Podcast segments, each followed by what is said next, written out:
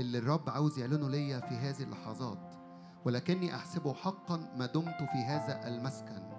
أن أنهضكم بالتذكرة عالما أن خلع مسكني قريب كما أعلن لي ربنا يسوع المسيح. فأجتهد أيضا أن تكونوا بعد خروجي تتذكرون كل حين هذه الأمور. الآيات اللي جاية عاوزك تركز عليها لأننا لم نتبع خرافات مصنعة إذ عرفناكم بقوة ربنا يسوع المسيح ومجيئه. بل إيه؟ بل كنا معاينين عظمته. فالناس اللي بتعاين وبتعلن عن شخص الرب وعظمة الرب الناس اللي بتشوف عظمة الرب بيتتبعها قوة يسوع المسيح. وإن كنا إحنا في هذه الأيام الرب يستعلن لينا أكتر وأكتر لأنه الرب يريد أن قوته تستعلن في الأرض من خلال كل واحد واحدة فينا. فبطرس الرسول بيقول لهم لم نتبع خرافات مصنعة إذ عرفناكم بقوة ربنا يسوع المسيح ومجيئه بل كنا معاينين عظمته. عدد 19 وعندنا الكلمة النبوية وهي أثبت التي تفعلون حسنا إن انتبهتم إليها.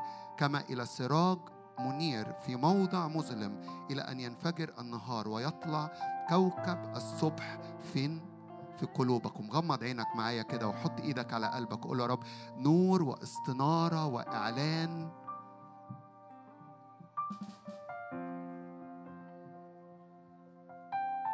بالروح القدس. لأنه لم تأتي نبوة قط بمشيئة إنسان. بل تكلم أناس الله القديسين مسوقين من الروح القدس. وانت حاطط إيدك على قلبك كده اعطش معايا للروح القدس اللي يجي بإعلان جديد. والنقلة اللي الرب واخدنا فيها قدامه. لإدراك هو مين لطبيعة إلهية. اللي إحنا شركاء فيها.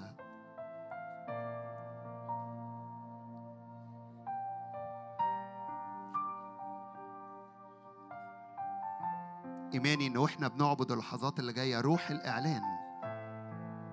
يعلن لينا عن شخص الله الآب. يعلن لينا عن نعمة ربنا يسوع المسيح. يعلن لينا عن معنى الشركة مع الروح القدس.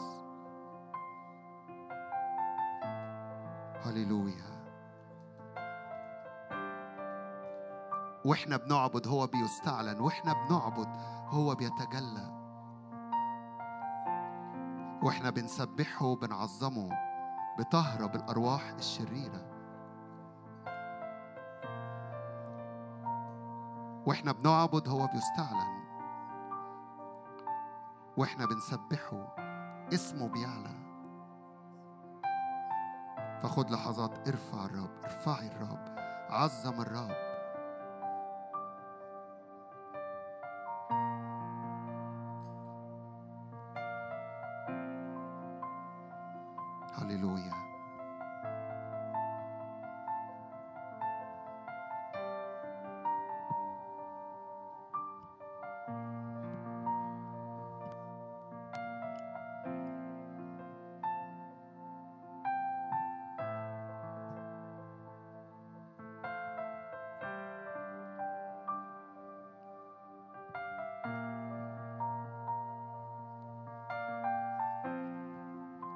الله. اعلن لينا عن شخص ربنا يسوع المسيح.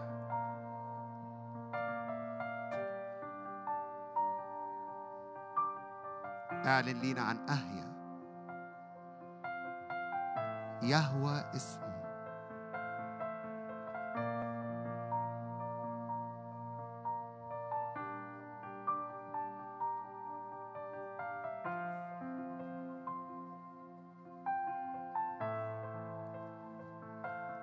بنعطش لأكتر. نعم لا نكتفي.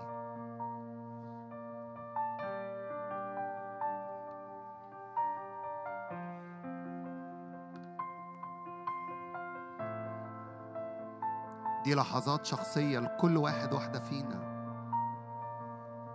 لعطش حقيقي.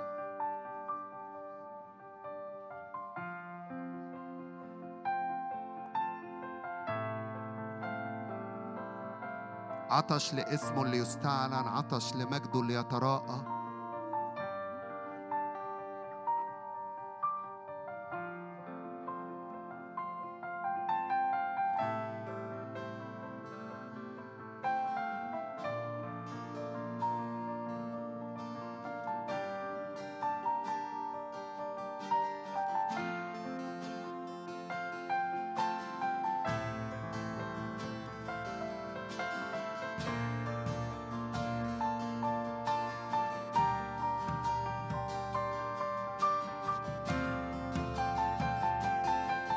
نعبد إلها له الاسم العجيب.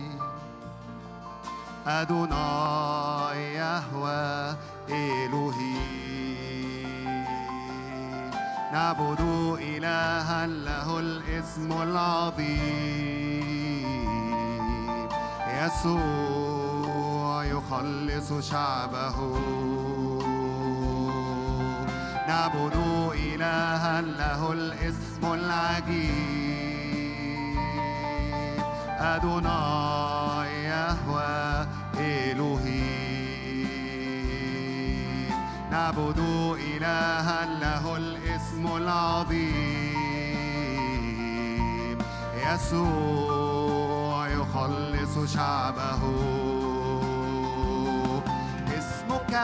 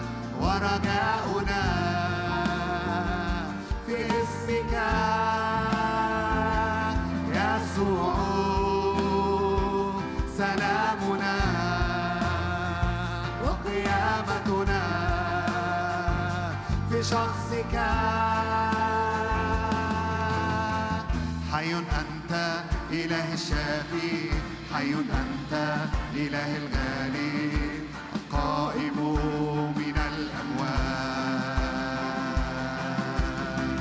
حي أنت إله شافي حي أنت إله الغالي باسمك نصنع الآيات نعم بنرفع اسم الرب. حي أنت إله يهوى رفع الرب الشافي. من الأموات.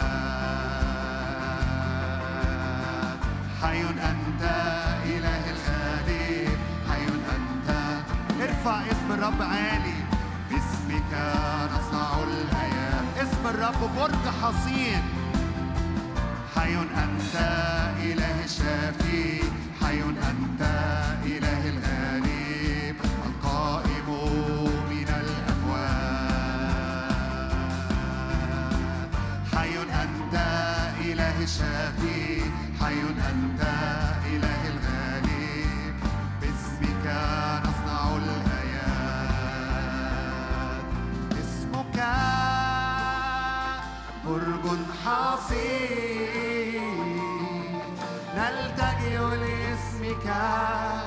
نلتجئ لاسمك. باسمك تذوب الجبال.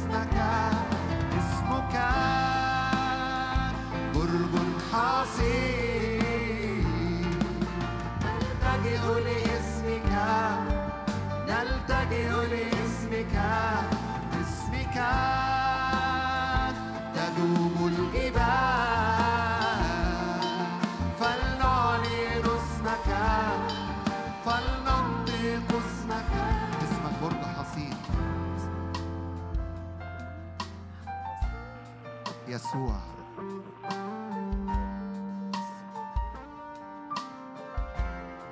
بنرفع اسم يسوع عالي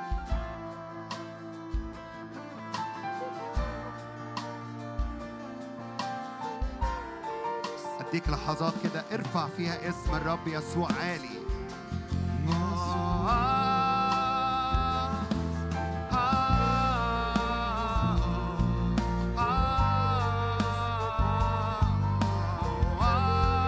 أعبد هذا الاسم.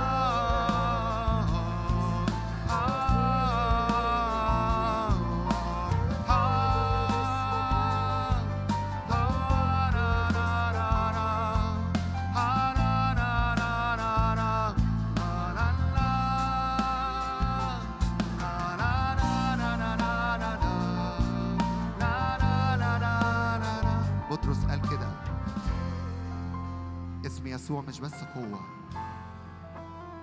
لكن كنا معاينين عظمته. معاينين عظمته. نعاين عظمتك.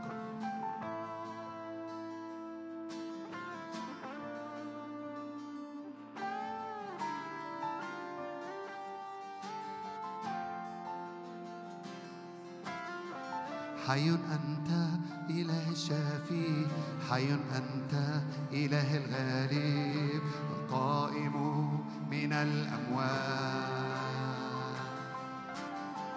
حي أنت إله الشافي حي أنت إله الغالب باسمك نصنع الآيات. حي هو الرب. حي أنت إله الشافي حي هو الرب اللي أنا وأنتم واقفين أمامه الآن.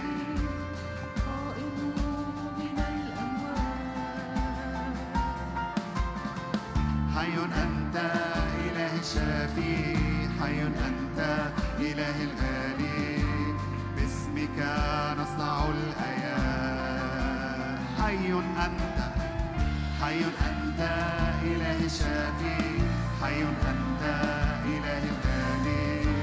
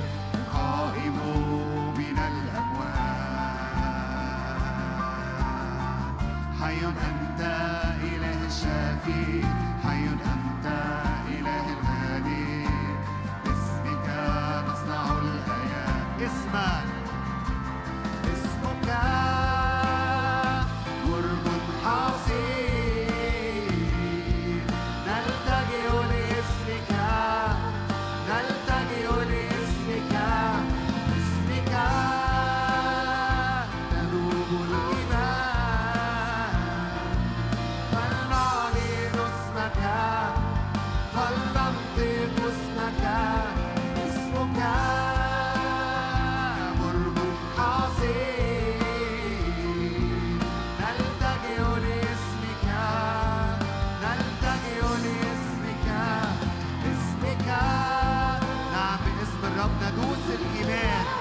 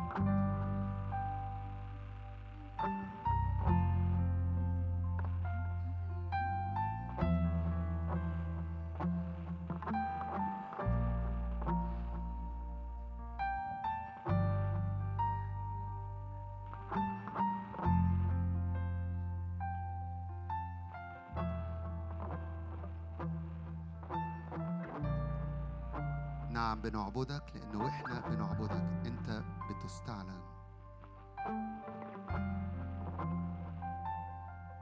الجالس في وسط تسبيحات شعبه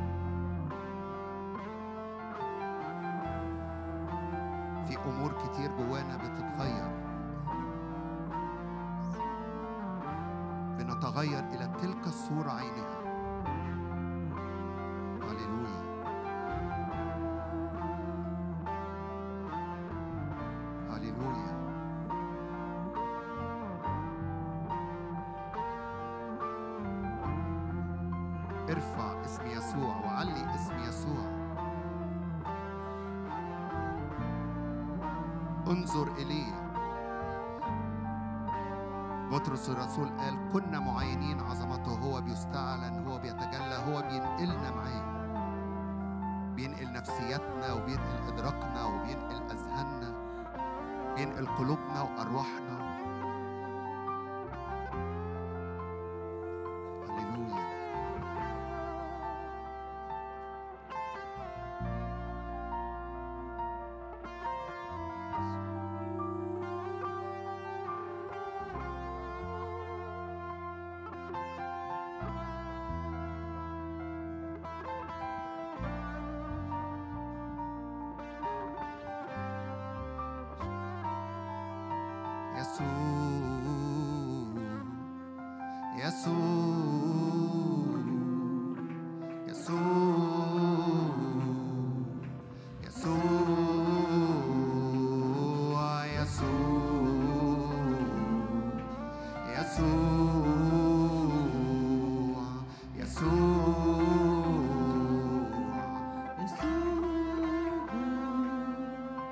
يسوع يسوع.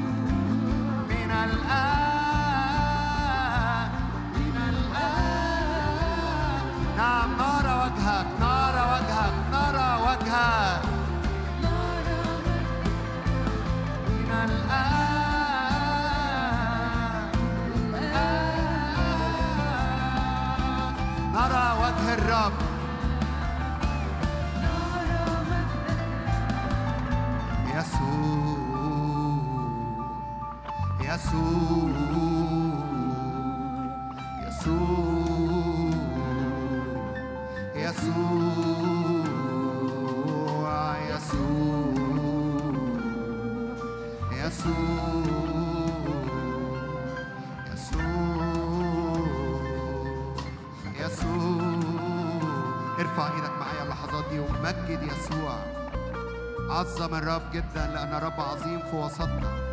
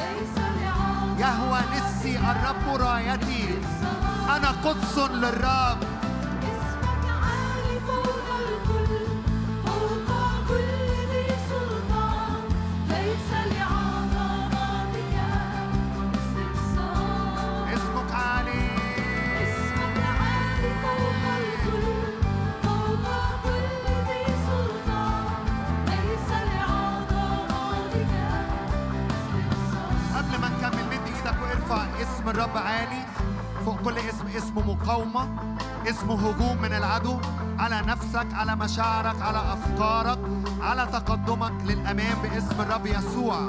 على كل اسم اسمه عناد للعدو باسم الرب يسوع. كل عناد وكل عجرفة وكل كبرياء للعدو. كل أسوار إبليس بيحاول يعليها قدامك أو حاجز باسم الرب يسوع. ارفع اسم الرب عالي.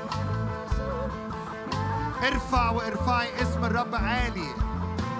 ضد كل زيب ضد كل كذب ضد كل تشويش باسم الرب يسوع. أمام اسم يسوع يهرب. أنا وأنتم بنحتمي في الاسم. أنا وأنتم بنختبئ في الاسم. أنا وأنتم بنرفع الاسم. واسم الرب يسير ووجه الرب وجه الرب يسير أمامنا. يحسم لنا معارك كثيرة. تقدر تحط إيدك على راسك كده وقول له كل معارك في الذهن باسم الرب يسوع. تحسم الآن برفع اسمك. ارفع راية عليها الرب رايتي. يهوى نسي الرب رايتي. أنا قدس للرب وعلى راسي راية للرب وعلى بيتي راية للرب وعلى ذهني وأفكاري. اسم الرب يستعلن. ضد كل تشويش ضد كل تشتيت ضد كل زيب ضد كل أكاذيب من العدو. ارفع اسم الرب فوق كل اسم اسمه كذب هو كذاب وأبو كل كذاب. ولتفضح ولتفضح مكايد إبليس وأكاذيب إبليس في حياتنا باسم الرب يسوع وفي أيامنا وفي أراضينا. ارفع اسم الرب عالي فوق كل اسم.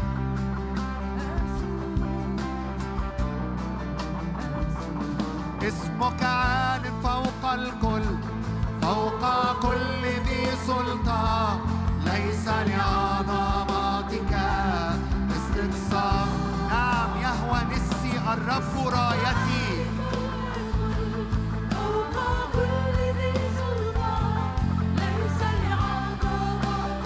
اعلن كده لا للتشتيت في حياتي لا للتشويش في حياتي.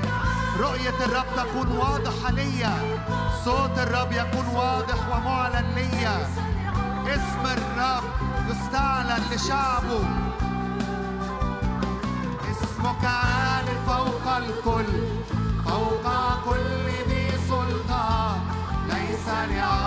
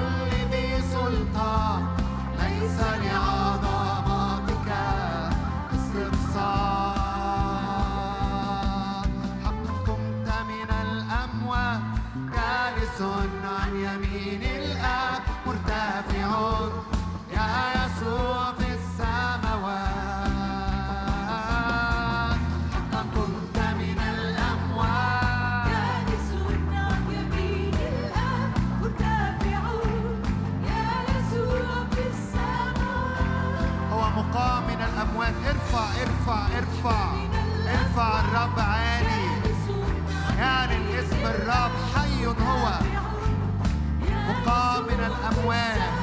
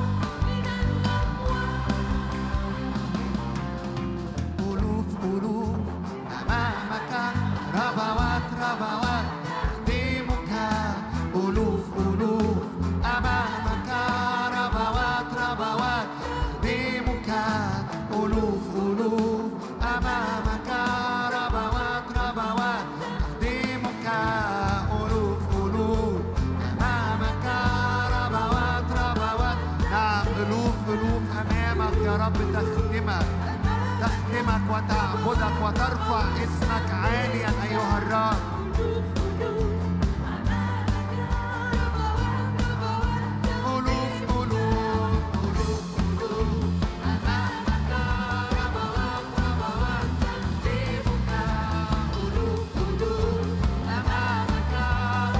سقف للرب مع الموسيقى. سقف للرب اخدم الرب واعبد الرب.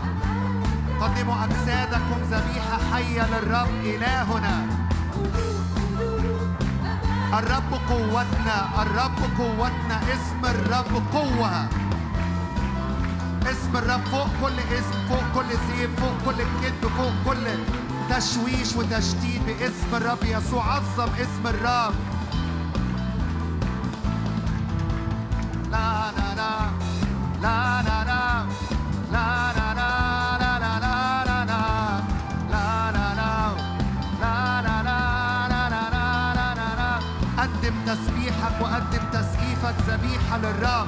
قدم هتافاتك وأبواقك وأعلامك للرب.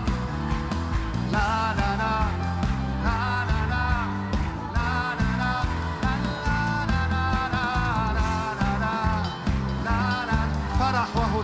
أبواق وأعلام في خيام الصديقين. فرح وهتاف أبواق وأعلام في خيام الصديقين. انتصارات صوت نصرة وصوت غلبة. صوت فرح وصوت قوة.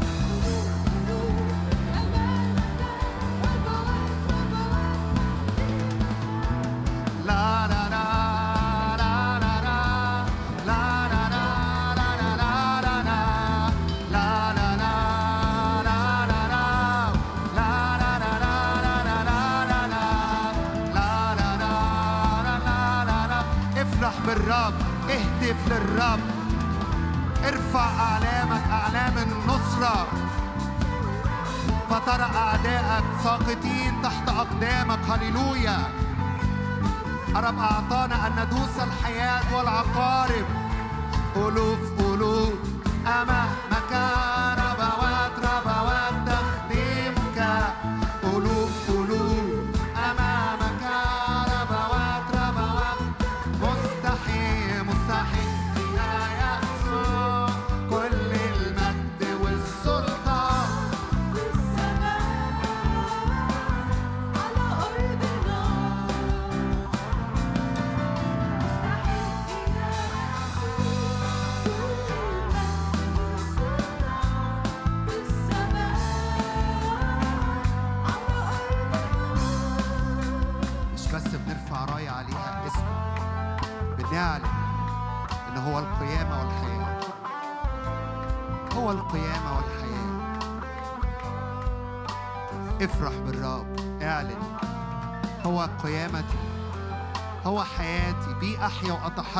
وأوجد اعلن كده اعلن ارفع صوتك واعلن. حقا قمت من الأموات. هو جالس عن يمين الآب وأجلسنا معه. اعلن هذه الكلمات بإيمان. على كل حروب على كل تحديات على كل مواجهات. اختبئ في اسم الرب وخلي الرب يتقدم أمامك. في حروبك نصرة في مواجهاتك نصرة. في كل أتاكس العدو بيجي يرميها. احتمي في الرب احتمي في الرب انت وبيتك وشغلك ودعوتك ونفسيتك وجسدك نحتمي في الرب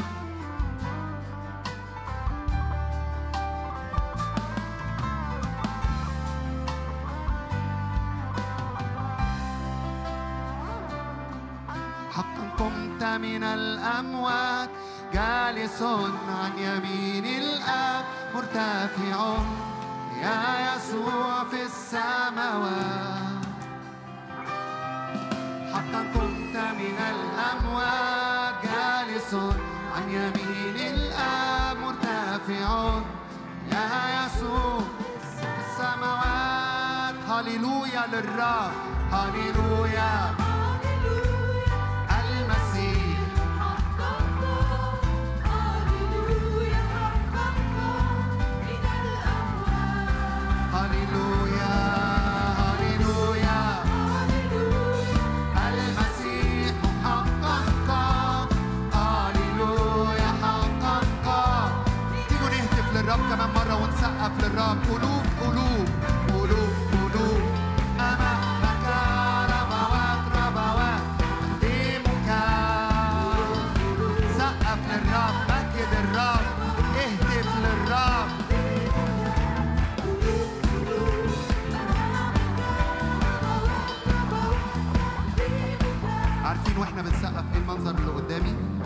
أسوار أسوار أسوار مبنيه سنين مش بس في الحياة الشخصية لكن أسوار إبليس بناها حوالين الكنيسة عمالة تقع. فتعالوا نسقف مرة تاني.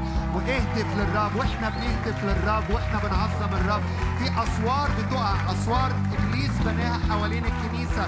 وعمل للكنيسة محدودية. ده لغاية هنا والكنيسة تقف. وجه الوقت اللي فيه الكنيسة تخرج بره الأسوار دي. تقع الأسوار والكنيسة تعبر وتعبر وتعبر ويستعلن يسوع فيها.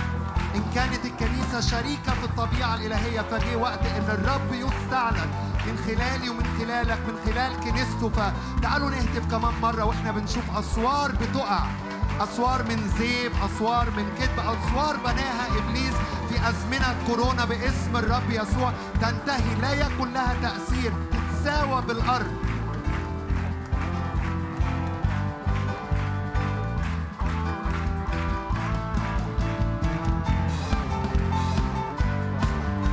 أسوار تقع وتتساوى بالأرض.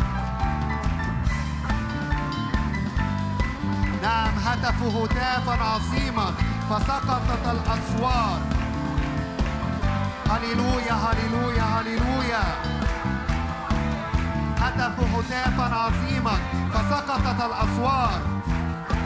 أسوار حياتك أسوار حوالين دعوتك أسوار حوالين بيتك. أسوار حوالين الكنيسة تسقط باسم الرب يسوع. no limitation لا للمحدودية. نعم بل للاتساع وللامتداد باسم الرب يسوع. أوسعي مكان خيمتك أطيلي أطنابك. لأنك تمتدين يمينا ويسارا شمالا وجنوبا.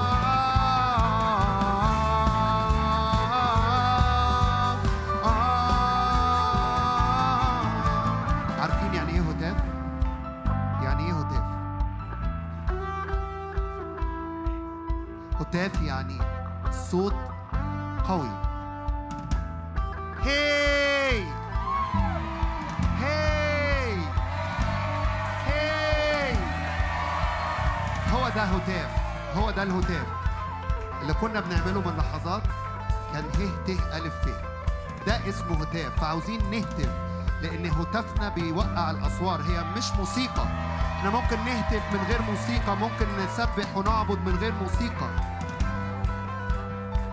ففي هتاف هيخرج مننا اللحظات اللي جاية. إيماني إنه بيوقع الأسوار ده مش مجرد إعلان ممكن ثواني.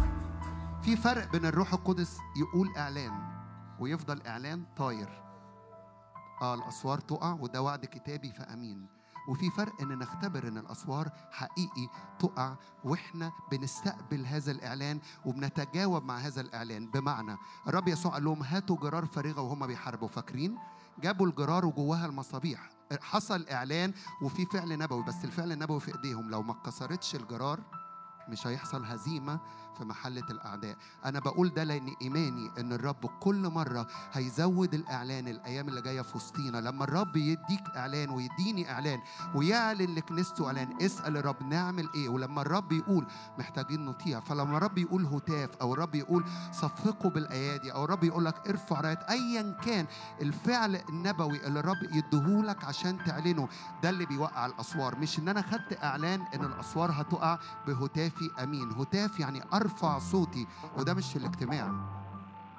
ده في البيت ده في الأوضة ده في الشارع ده في الشغل أيا كان. أمين؟ عاوزك تغمض عينك لحظات كده. وشوف بعينين الرب. إيه الأسوار اللي الرب جاي يوقعها دلوقتي؟ إيماني إن أسوار كتير داخلية أسوار في النفسية بأحزان أو باكتئابات أو بتفشيل. أسوار حوالين دعوتك وحياتك وخدمتك وانطلاقتك الروحية وراء الرب.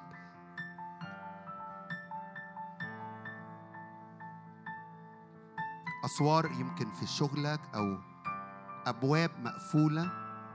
شوف بعينين الرب لأن هنهتف على هذه الأسوار لأن لما هتفوا هتافا عظيما سقطت الأسوار. سبعة أيام كل يوم بيلفوا لفة واحدة ويهتفوا هتاف واحد. وفي اليوم السابع الكمال سقطت الأسوار. كل أسوار مبنية كل أسوار إبليس بناها. نهدم نهدم نهدم.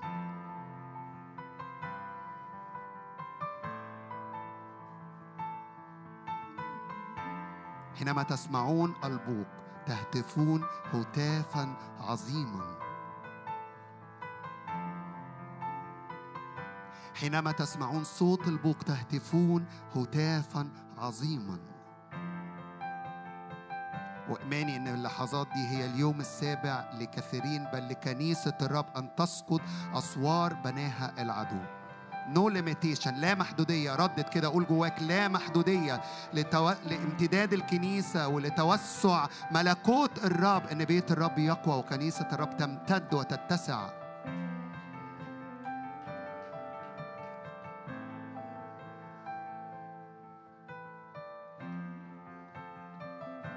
هتفوا هتافا عظيما. فاكرين إيه الهتاف؟ هي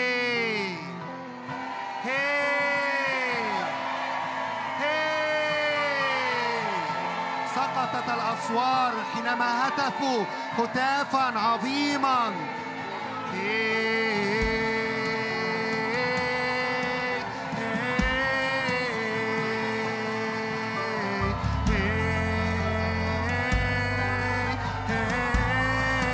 هتفوا هتافا عظيما.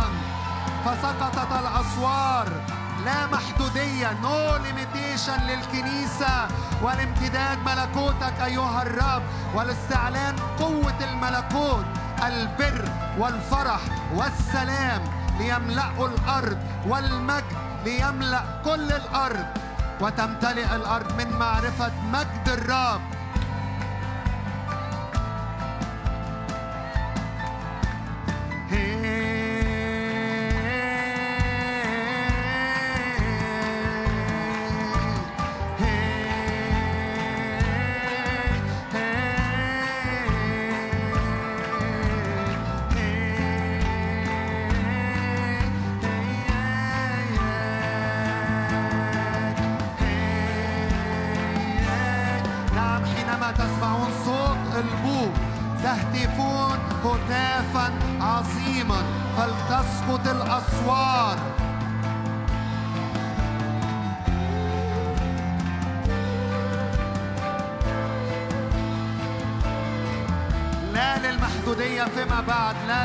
الأسوار اللي بناها العدو القديمة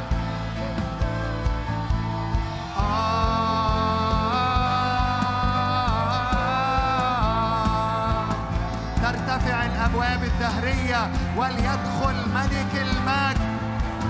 يدخل ملك المجد. ترتفع الأبواب الدهرية. تكلم للأبواب ارتفعي أيتها الأبواب الدهرية. فليدخل ملك المجد. ارتفعي ارتفعي أيتها الأبواب الدهرية.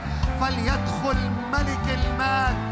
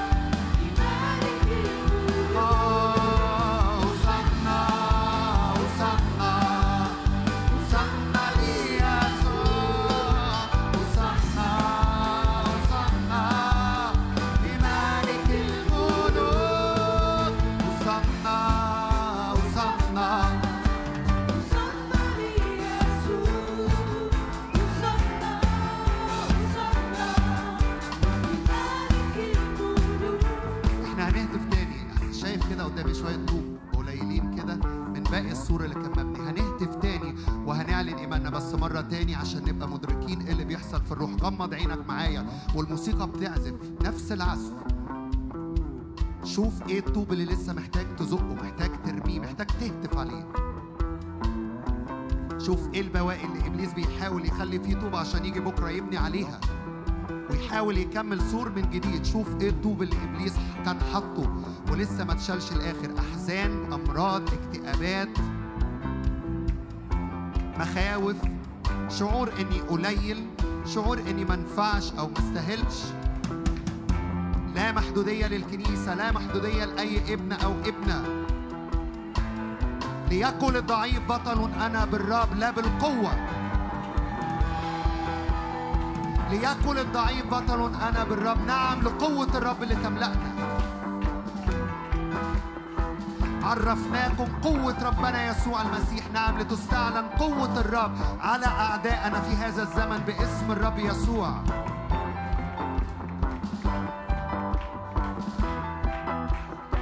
تعالوا نهتف مرة تاني وكل بواقي حجارة من السور. اهتف عليها باسم الرب يسوع.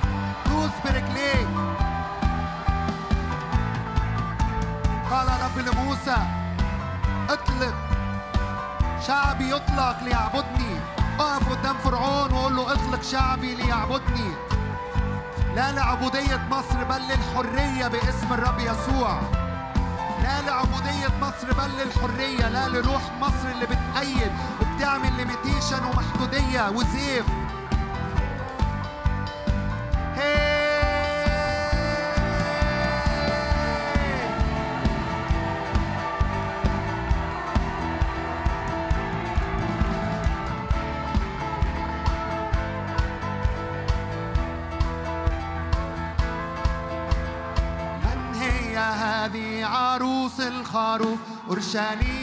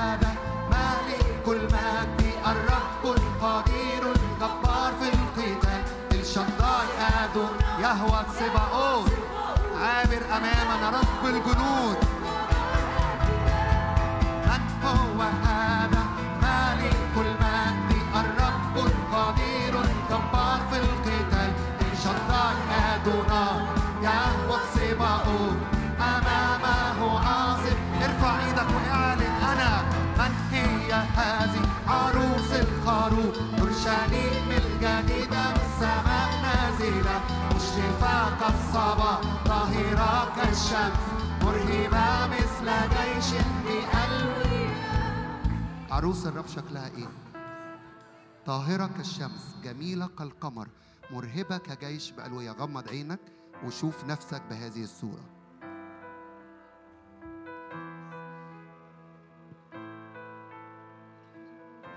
الإعلان اللي هيبقى خارج مننا وهتافنا وتسبيحنا هيبقى مختلف تماما لما نشوف أنفسنا بهذه الصورة. كل بقع سودة أنا طاهر أنا مقدس للرب. كل حتت سودة في نفسيتي وفي أفكاري في ذهني وفي مشاعري في كلماتي. أنا طاهر بتطهر.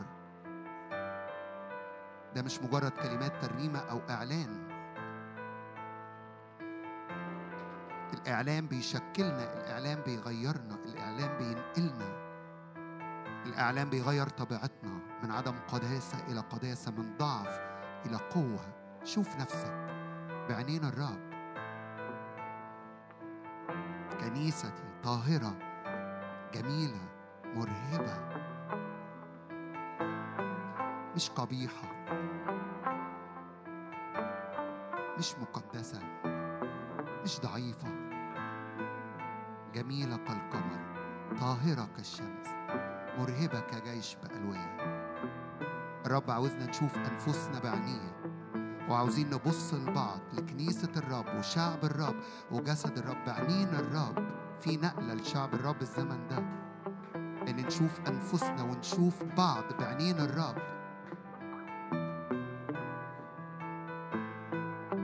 فقبل ما نعلن هذا الإعلان مرة تاني شوف نفسك.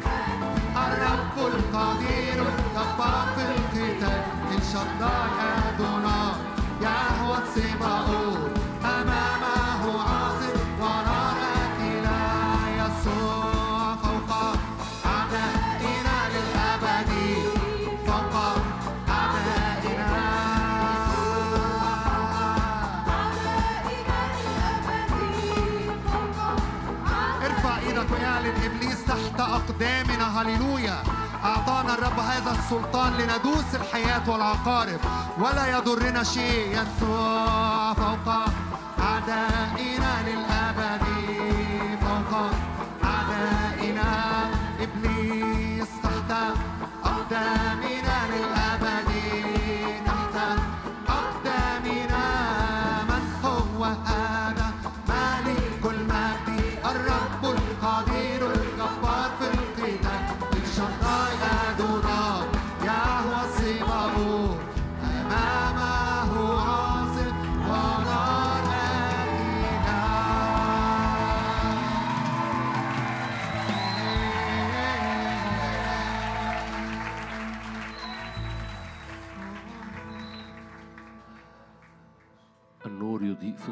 الظلمة لا تقوى على النور. قال يسوع إن كنت أنا بروح الله أخرج الشياطين فقد أقبل عليكم ملكوت الله. أليس بحضورك؟ أليس بنورك؟ أليس بضياء إشراق وجهك؟ كل كياننا لا يرى إلا وجهك. كل خلية فينا مصدرها هي منك هي بك وهي لك. كل محبة كل قلب كل عبادة هي منك وبك ولك. كل إعلان هو منك وبك ولك. بنثق في مجدك وبنثق في حضورك وبنثق في كلماتك وبنثق في شخصك. أنت يوثق فيك. أنت يوثق فيك. لست إنسان فيكذب ولا ابن إنسان فيندب.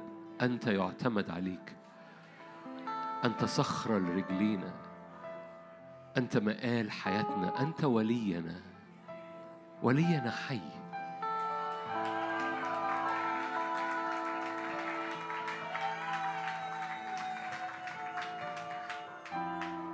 أنت سور لطريقنا. أنت قيادة لخطواتنا. أنت نور لعينينا. أنت سندة لقلوبنا. أنت حكمة لأذهاننا. أنت هو الطريق والحق والحياة.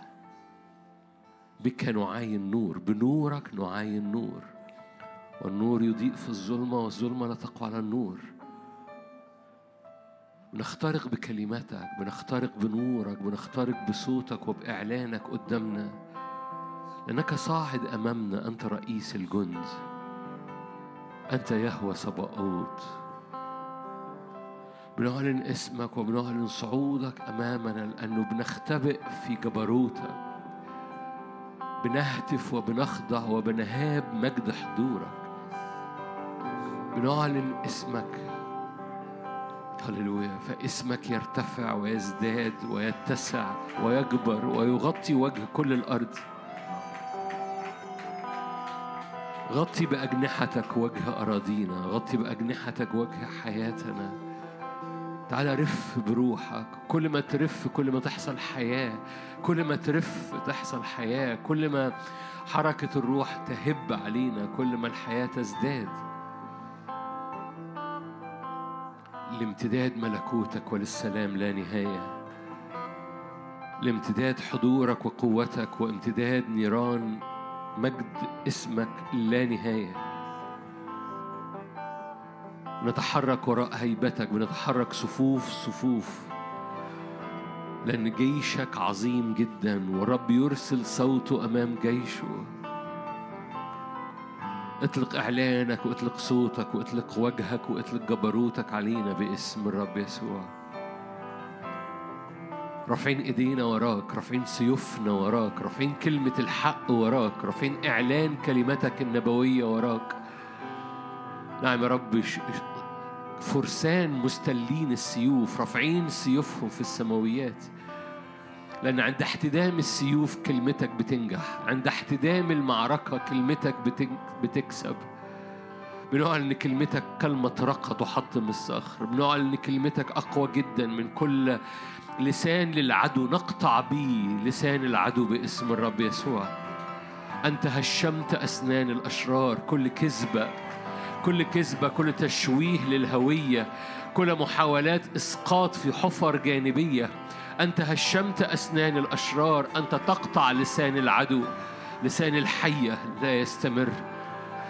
النهر اللي خرج من فم الحياة يبتلع باسم الرب يسوع لأنه لن يغ... لن يغرق شعب الرب في نهر الحية لكن يرتفع شعب الرب بنهر الروح يرفع أجنحة كالنسور.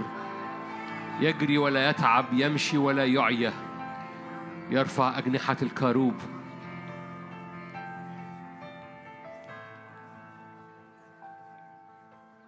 اسمك دهن مهراق. اسمك تدهنا بيه دهن طري. اسمك دهن مهراق يعبر بنا. هللويا. اسمك دهن مهراق يمسح بيه ونمسح بيه تروسنا. هللويا. تد... الترس يدهن. الترس مليان مسحة. ادهنوا الأطراس. هللويا. نعم سيوف مرفوعة وأطراس مدهونة لأن الفرسان مستعدة للقتال. هللويا. نصعد نصعد نصعد وراءك. طارحين كل تراب طارحين كل كل انحسار في نفسينا مش منتظرين. يستعلن لنا قسط المن فيما بعد ولا ولا دعواه الخاصة ولا ولا عصا هارون لكن كلمتك كافية جدا. كلمتك وتكليفك كافي جدا لسيوفنا المرفوعة هللويا باسم الرب. نرفع سيوفنا على أجواءنا على خدماتنا على كل خدمات متنوعة موجودة هنا على الإرسالية في حياة كل أخت وأخ ليا على كل من يستمع لينا في أي بلد باسم يسوع. نرفع سيوفنا. هللويا للرب الحرب للرب القتال للرب النصرة للرب الغلبة للرب الهتاف. هتاف ملك في وسطنا.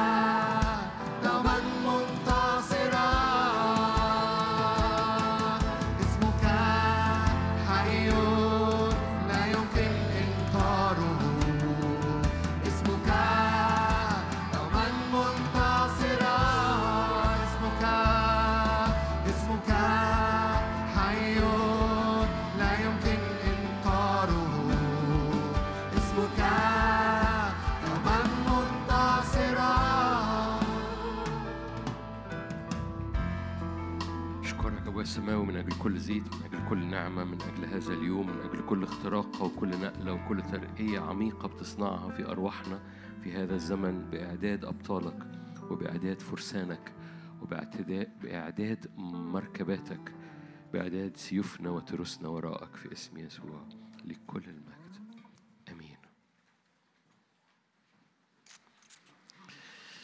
مم.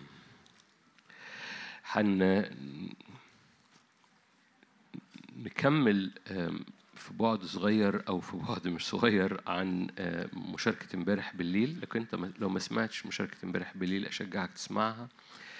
لو ما سمعتهاش مفيش مشكلة آه، يعني استمر معانا لأنه هذه المشاركة مشاركة لوحدها لكن هي بتكمل صورة لها علاقة باجتماع امبارح بالليل. فارجع له لو أنت ما سمعتوش ايا كان مكانك في على النت أو على ال... أو جيت النهارده بس في المؤتمر. كورنثوس الثانية ثلاثة آيات مشهورة جدا. عندما يرجع إلى الرب آية 14 آية 16 أنا آسف. عندما يرجع إلى الرب أول ما قلبك بتتحرك تجاه الرب جاي من أحمال من أثقال. هبتدي ببساطة النهاردة. جاي من أحمال من أثقال من يوم من ظلال من شكاية من حاجات رماها الناس عليك حاجات رماها العدو عليك. أول ما ترجع للرب كل حاجة اترمت عليك بتترفع. اوعى اوعى تترك نفسك تحت أحاسيس اللي اترمى عليك. انفض اللي اترمى عليك وخش للي انت مدعو ليه. عشان كده التارجت ده إحد مزايا اللي إحنا كنا بنشارك عليه امبارح. إنه لو أنت أدركت الوظيفة بتاعتك وإن الوظيفة دي بالنعمة والوظيفة بتاعتك هو حراسة الحضور. حراسة الحضور زي الكروبيم المظللين على الشكينة. لو انت أدركت ده التارجت بتاعك بيشجعك إنك تتنفض. فلو انت مرمي عليك حاجات أو العالم بيرمي عليك حاجات ما تسيبش نفسك تحت اللي انت حاسه ومرمي عليك. انفضه لأنك مدعو لحاجه أعلى من كده. انت مدعو لحاجه أقيم مدعو لحاجه أمجد مدعو لحاجه مليانة بهاء. فانفض ما تلعبش في الطين وانت مدعو للذهب. ولو طين جه عليك انت في العالم ما تتلخبطش ما تنزعجش ما تضطربش. انفض الطين لأنك انت عارف جوه جوه جوه انت مش مدعو للطين انت مدعو للذهب. وليكن الذهب حافز ليك لنفض بسهولة أيا كان اللي بترمي عليك طارحين بسهولة كل حاجة بتترمي عليك ناظرين إلى رئيس الإيمان. عارفين الآيات دي؟ ألو؟ صباح الخير. فناظرين إلى رئيس الإيمان ومكمله يسوع. ف... فبسبب السرور الموضوع أمامك بتنفض بسهولة بتنفض بسهولة. كل حاجة بتترمي على حياتك. عندما ترجع أول ما ما تلاقي حاجة اترمت هو ده البرقع هنا. حاجة اترمت شكاية اترمت. عارفين فاكرين آية امبارح؟ لنا ثقة بالدخول إلى قدس الأقداس أوكي. كلكم عارفين بقيتها وبقيتها قوي برغم إن إحنا متعودين عليه بدم يسوع. بمعنى إيه؟ يعني لو في شكاية مرمية عليك طب أنا ليا حراسه الحضور ليا هذا المكان اللي مليان كروب. وطبيعة روحية بتفرد أجنحتها وأنا شاعر بشكاية أو شاعر ضعيف؟ نعم. ليه؟ لأن دخولك إلى هذا المكان من الشكينة هو بدم. أذكرك رئيس الكهنة لما كان بيخش قدس الأقداس. فاكرين قدس الأقداس؟ فاكرين امبارح بالليل؟ okay.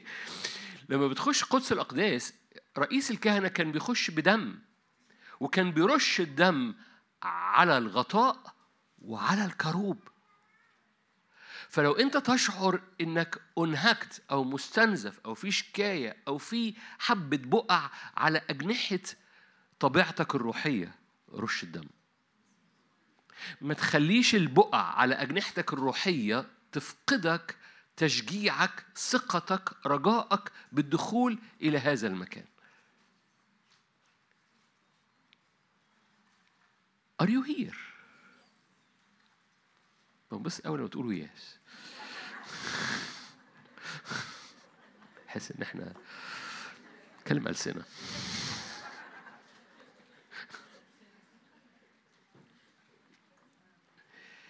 لأنه لأنه كتير العدو يوم يقول لك آه ده كلام حلو قوي بس طاير في الهوا ده مش بتاعنا مش بتاعك مش بتاعك. ليه؟ لأنك أنت عارف أنت دافنها سوا أنت عارف أنت دافن إيه وإبليس مع بعض أنت عارف الحاجات اللي... حبيبي قدس الأقداس ده هو المكان لنا الثقه بالدخول إلى قدس الأقداس. فاكرين ال... الهيكل بتاعك ما بيشتغلش إلا لو دخل تابوت العهد وبقى في مكانه.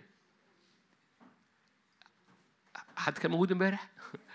وبالتالي دخولك لقدس الأقداس حيث تابوت العهد وحيث الكروبيم بيحرس هذا الحضور مش فكرة جميلة. ده هو ده المك... عشان كده بدم يسوع. لأنه الدم هو الدم الرش اللي بيغطي كل أجنحة روحك شكاية إبليس الحاجات اللي بتترمي البرقع اللي بيترمي بس دور وإدرك التكليف اللي على حياتك. أنت مدعو لحراسة الأقداس. فاكرين الكهنة في العهد القديم كان اسمهم إيه؟ مدعوين لحراسة الرفائع. رفائع الأقداس. يقول لك كان يقول كده هارون وبنيه يقول له ما تاكلش ده في أي حتة أنت مدعو لحراسة رفائع الأقداس. دي الحاجات الدسمة الم- يكونش ده اللي إحنا بنتكلم عليه امبارح بالليل. اللي هو حراسة رفائع الحضور حراسة الشكينة. وكل إعلان يكونش الإعلان اللي بيخرج من الشكينة هو رفائع الأقداس. اللي مليانة دسم ويكونش ده المكان اللي انت بتاكل منه وبيدهن روحك وبيدهن نفسك فالنفس الشبعانة بتدوس أي عسل يرميه عليه إبليس أو العالم أو يجذب بانتباهه بيه.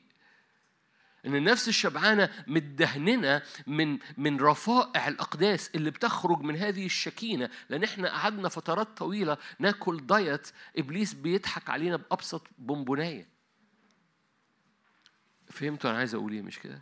فبنتصور إن اللي إحنا بناكله ده وهو ده ده ده ده ده, ده طعام مجفف تماما ما فيهوش دهن. ربنا يعزيكي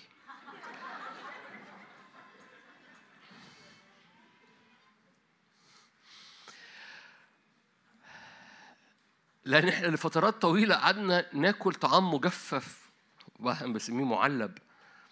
يعني حد فتح علبة التونة ورماه في الطبق بتاعنا. مش إعلان. فبناكل معلبات فإبليس يجي يشاور ببونبوناية نطلع نجري وراه. ليه؟ لأنها بالنسبة لنا إلحق كالوريز إحنا بناكل معلبات. وجاء الوقت إنك تدرك إن في دسم لك حراسة رفائع في في حضور الرب وهذه الرفائع مليانة دسم والنفس الشبعانة بالإعلان وبالدسم وبالدهنة. بتدوس أي حاجة تانية بتدوس العسل. وبالتالي انتصارك مربوط بحراسة الرفائع مش لأنك أنت انتصرت فبتخش للمكان. ده مكان اللي أنت بتاكل فيه فتنتصر. ده المكان اللي انت نفسك بتدهن فيه فبتغلب. ده المكان اللي انت بتسترد الطاقة بتاخد طاقة بتاخد calories بس calories روحية. بت بت بت بت بتنشط عظامك فاكرين؟ بتنشط عظامك تصير كجنة ريا لأنه لأنه الإعلان هو الحياة هو الأكل. يكونش ده اللي يسوع ليس بالخبز يحيا الإنسان بل بكل إعلان خارج من فم الرب أو من الشكينة أو من هذا الحضور اللي أنت بتخش ليه. فمن فضلك المقدمة اللي أنا بقولها دي عشان أوصل للحتة دي. لا تسمح لشكاية لا تسمح لحاجة تترمت عليك لا تسمح لكلام ناس يترمى عليك لا تسمح لأي برقع يترمي عليك أو يقول لك إبليس يقول لك في بقع على ال... على الكروب بتاعك. أنت فاكر؟ أنت بتصدق الكلام ده, ده كروب ومش عارف إيه. ده ده, ده أنت أنت مش شايف البقعه حبيبي في في قدس الأقداس ده هو مكان الدم. ده هو ده دم الرش ده على الغطاء وعلى أجنحة الكروب الدم كان بيترش عشان رئيس الكهنة يخش. فمن فضلك سكت العدو. مش يسوع على الإخرس؟ طب ما يسوع حلو قوي. ده غير أسكت إبكم عشان أنا شايف بعض قال لا هو قال أسكت إبكم ما قالش إخرس. يسوع ما قالش إخرس. لا لا. أنا عارف إنه قال ما أنا عارف صدقيني. نفس الإنجيل اللي عندي ما عندك حاجة اسكت ابكم كان الريح وتموج المياه لكن اخرس ده كان أرواح الشر. فبعضكم محتاج يقول التعبير ده. بعضكم محتاج يقول ده للكذب محتاج بعضكم محتاج يقول ده لل... للتشوه اللي بيترمي على الهوية أو لكل حاجة بتقع عليك علشان تمنع دخولك إلى قدس الأقداس إلى هذا المكان اللي فيه تحرس اللي فيه روحك يجب أنها تبقى موجودة في هذا المكان من حراسة الشكينة وحراسة الحضور الإلهي. أول ما بتقوم مدور ظهرك وداخل قدس الأقداس البرقع بترفع يرفع البرقع. البرقع ده كان اللي واقف ضدا لنا مسمرا اياه ده الصك اللي كان مكتوبا ضدا لنا. ده اللي هو ال ال ال ال ال العهد القديم اللي بيقف ضد الضعف بتاعي. فكان واقف ضد لي اللي هو بيشتكي اللي هو بي بيحكم اللي هو بيقضي. بس أول ما بترجع إلى الرب ودم الرب يسوع بيترفع هذا البرقع تماما. فوجهك كمل معايا. الرب هو الروح حيث روح الرب هناك حرية. هللويا. ونحن جميعا ناظرين مجد الرب وجه مكشوف. أنا بسميها في في, في, في اجتماع في- خدمته في حتة مش مش في وسطينا. سميتها كده خدمة الوجه المكشوف. أنت مدعو لخدمة الوجه المكشوف. أنت مدعو لهذه الخدمة اسمها خدمة الوجه المكشوف. ناظرين مجد الرب وجه مكشوف. وجهك مكشوف. ترى الرب وترى من الرب لأن وجهك مكشوف لأن البرقع متشال. عيناك تريان الرب والرب يراك لأنك أنت خدمة الوجه المكشوف. بكرة يطلع خدمة جديدة في مصر اسمها خدمة الوجه المكشوف.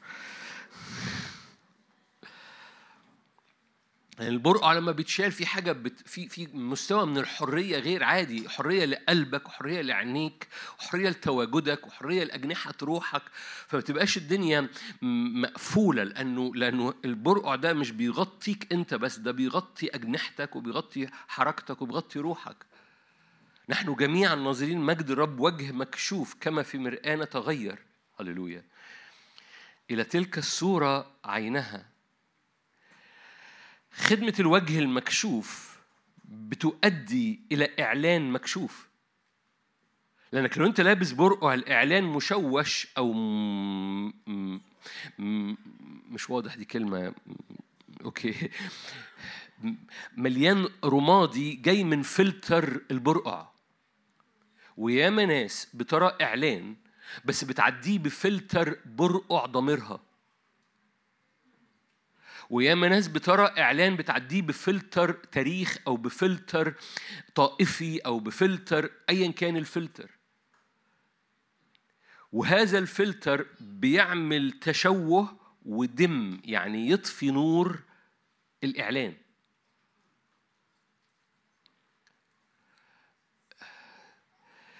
الإعلان يجب إن يبقى فوق راسك مش راسك فوق الإعلان. ياما ناس بتعمل فلتر للي هي شايفاه من من ورا البرقع لأنها باصة من ورا البرقع. فكل لو لو جاز التعبير لو البرقع رمادي فالإعلان رمادي. لو البرقع بني فاكرين عارفين إخواتنا اللي بيلبسوا نقاب؟ لو النقاب بني هم شايفين الحياة كلها بني. حد فاهم حاجة؟ البرقع بيصبغ اللون على كل حاجة أنت بتشوفها. زي النضاره الشمس عشان خاطرك بس. عشان خاطرك أنت بس. بس بكام على البرقع فلازم فياما ناس بترى مجد الرب من خلال البرقع فبتحكم وبتوصل الإعلان باللون اللي هي متغطية بيه. ما تعملش كده. Are you here? Okay أنا بدوس على حتت آه، ما كانش في ذهني أدوس عليها بس okay خدمة الوجه المكشوف تؤدي إلى إعلان مستمر. ناظرين بوجه مكشوف. نتغير إلى تلك الصورة عينها من مجد المجد كما من الرب الروح. وبالتالي لأن وجهك مكشوف لأنه لأن مش بتنظر من خلال البرقع لأن قلبك رجوعا لأن الدم بيطهر من كل شكاية. فوجهك وقلبك مكشوف فببساطة بدون برقع بتنظر. فالوجه المكشوف يؤدي إلى إعلان مستمر.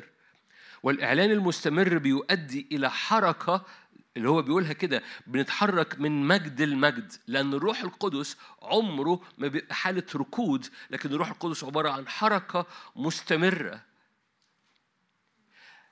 الإعلان عمره ما بيقعدك الإعلان بيطلق فيك حركة من مجد إلى مجد.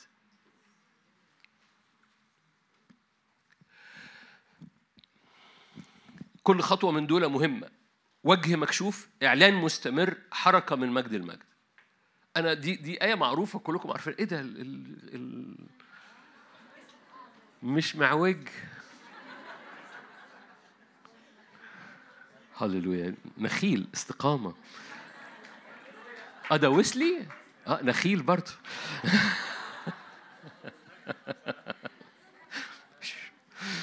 وشه أحمر وما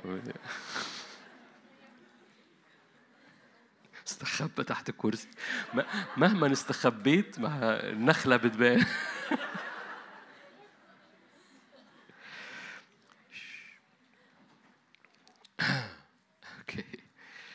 ففي الآية البسيطة المعروفة دي في ثلاث حاجات متحركين زي ما يكون دي بتقود لدي تطلع دي تؤدي إلى دي تؤدي إلى دي. فالإعلان الوجه المكشوف يؤدي إلى إعلان مستمر يؤدي إلى حركة من مجد المجد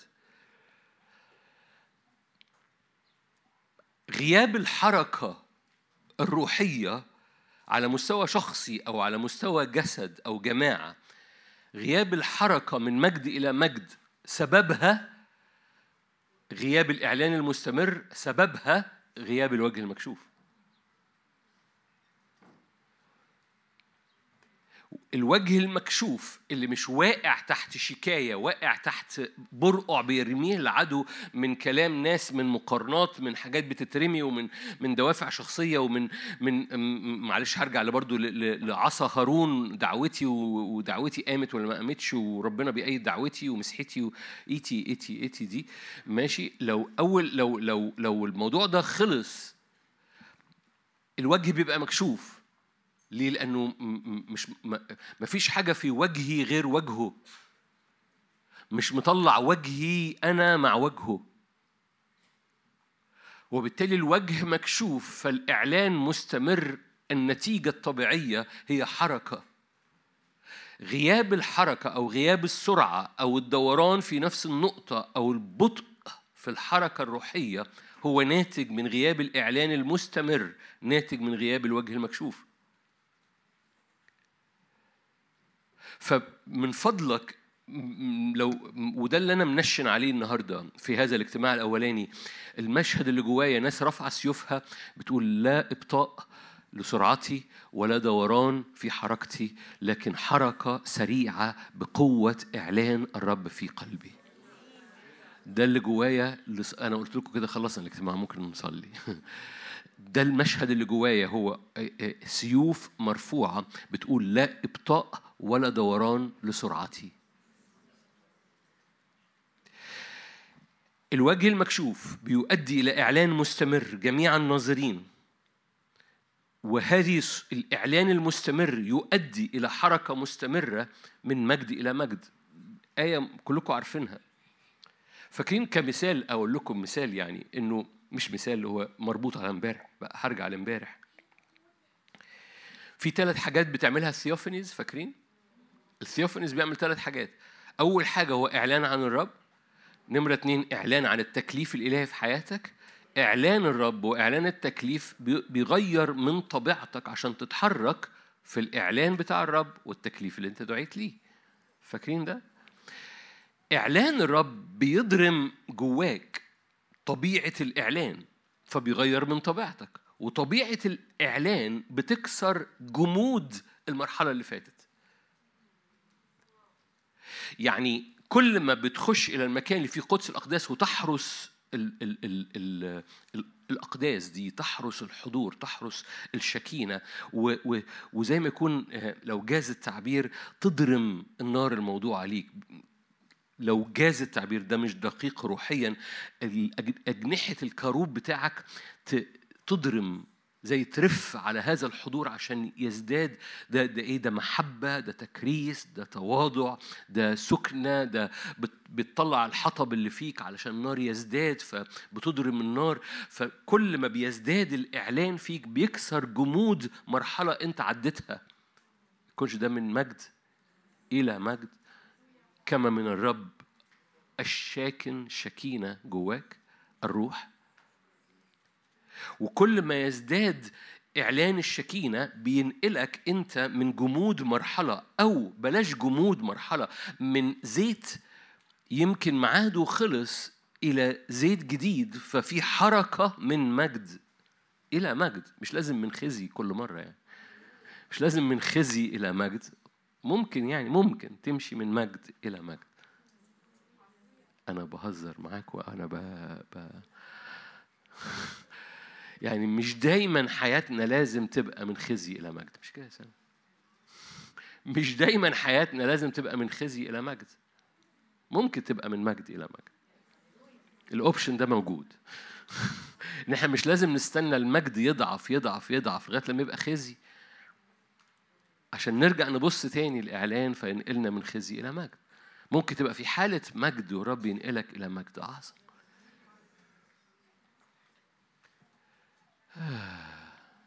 نقعد هنا شوية. طيب ادينا قاعدين. أخبار الأيام الأول. أخبار الأيام الأول.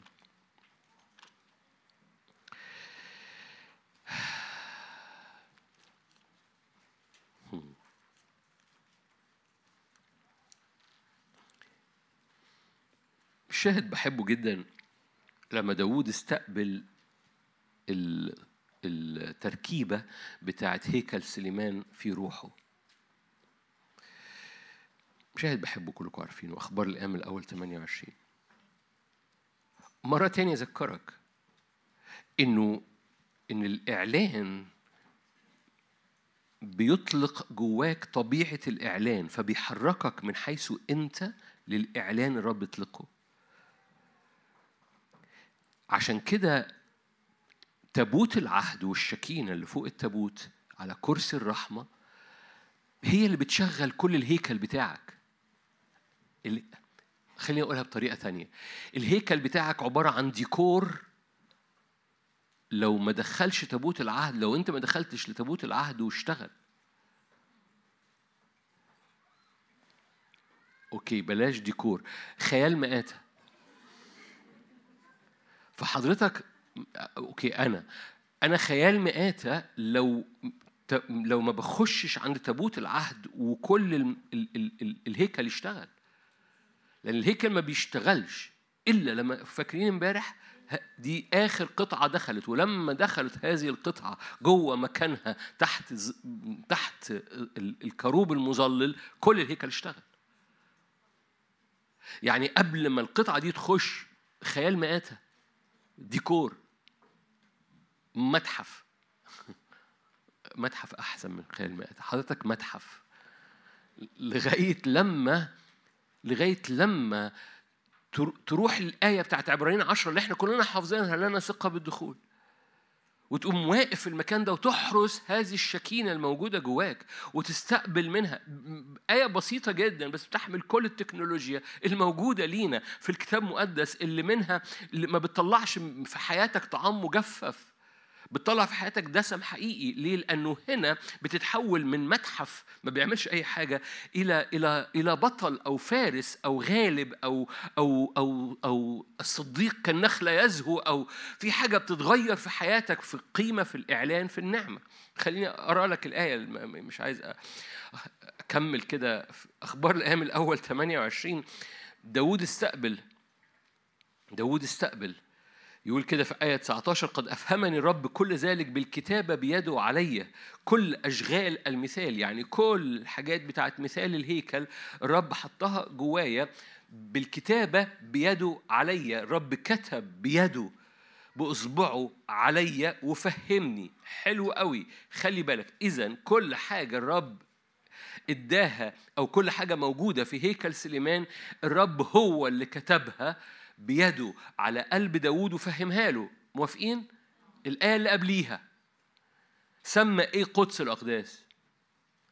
لمذبح البخور ذهب مصفى آية 18 لمذبح البخور ذهب مصفى بالوزن وذهب لمثال مركبة الكاروبيم الباسطة أجنحتها المظللة تابوت عهد الرب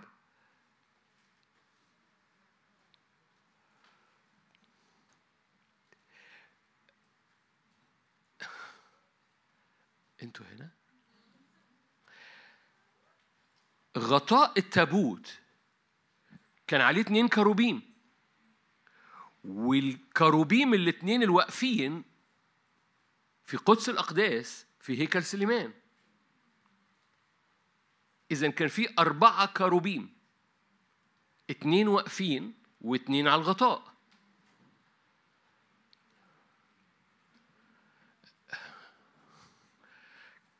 أنتوا كنتوا موجودين امبارح؟ Okay. ففي اتنين كروبيم على الغطاء وفي اتنين كروبيم واقفين فاكرين اللي هو أجنحة من هنا لهنا خمسة وخمسة وخمسة وخمسة عشرين ذراع بعرض قدس الأقداس. ليه؟ لأن قدس الأقداس بقى كله ال atmosphere بتاعه كله مليان كروبيم. داوود بيقول ربنا اداني هذا المشهد لأن ده مشهد ما كانش موجود في خيمة موسى وما كانش موجود في خيمة داوود نفسه. هذا المشهد رب يقول لك كتبه بصوابعه بيده علي وفهمه لي وسمى هذا المشهد سمى قدس الأقداس هنا. قال كده ذهب لمركبة الكاروبيم الباسطة أجنحتها المظللة تابوت عهد الرب. هذا التعبير إن الكروبيم عبارة عن حركة مركبة ال-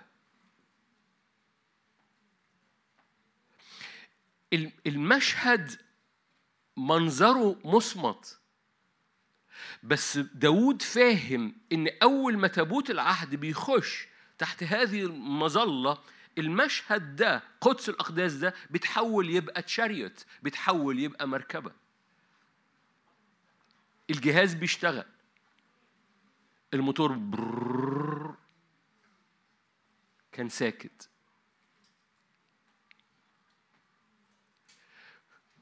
مين سمى قدس الأقداس مركبة الكروبيم؟ الرب أشكرك الرب لأن الرب هو اللي قال لداود وكتب بصوابعه على قلب داود وفهمه إن دي اسمها مركبة الكروبيم إذا المكان اللي حضرتك بترفعي أجنحتك فيه أجنحة إيمانك وأجنحة صلواتك وأجنحة تكريسك والمرشوشة بالدم هذا المكان اللي بيحرس الحضور الإلهي جواكي بي- بيطلق إعلان الرب اللي بيطلق حركة من الرب ويسميها الرب. هذه الغرفة اللي أنت حرستي فيها حضور الرب. والرب بوجهه نتغير إلى تلك الصورة. عينها إعلان مستمر وجه مكشوف إعلان مستمر. حركة. فاكرين أنا كنت عامل لكم كمين؟ حركة من مجد إلى مجد. وجه مكشوف إعلان مستمر حركة من مجد إلى مجد. إيه اللي يخليها حركة من مجد إلى مجد؟ إن اللي حصل جواك بقى اسمه مركبة. الموتور بتاعك ابتدى يشتغل بس دي مركبة كروبيم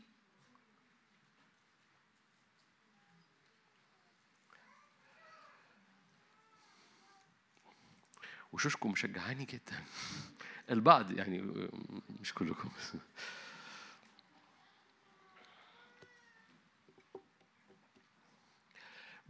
هقعد هنا برغم الوشوش.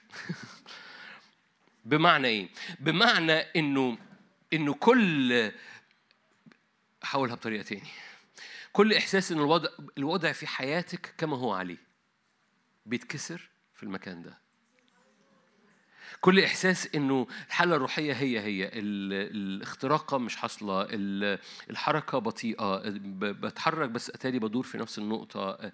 كل هذه اللغة اللي بتتكرر وعدو الخير يحب يرميها بتتكسر في هذا المكان لأنه بيطلق حاجة اسمها مركبة وهذه المركبة هي مليانة قوة أجنحة جاية من الإعلان اللي جاي من هذا تابوت العهد اللي اللي مليان يسوع المسيح اللي مليان إعلان يسوع المسيح ومليان حرية الروح. عشان كده حيث روح الرب هناك حرية ونحن جميعا في خدمة اسمها خدمة الوجه المكشوف ناظرين إعلان مستمر وهذا الإعلان المستمر بياخدنا إلى حركة من مجد إلى مجد.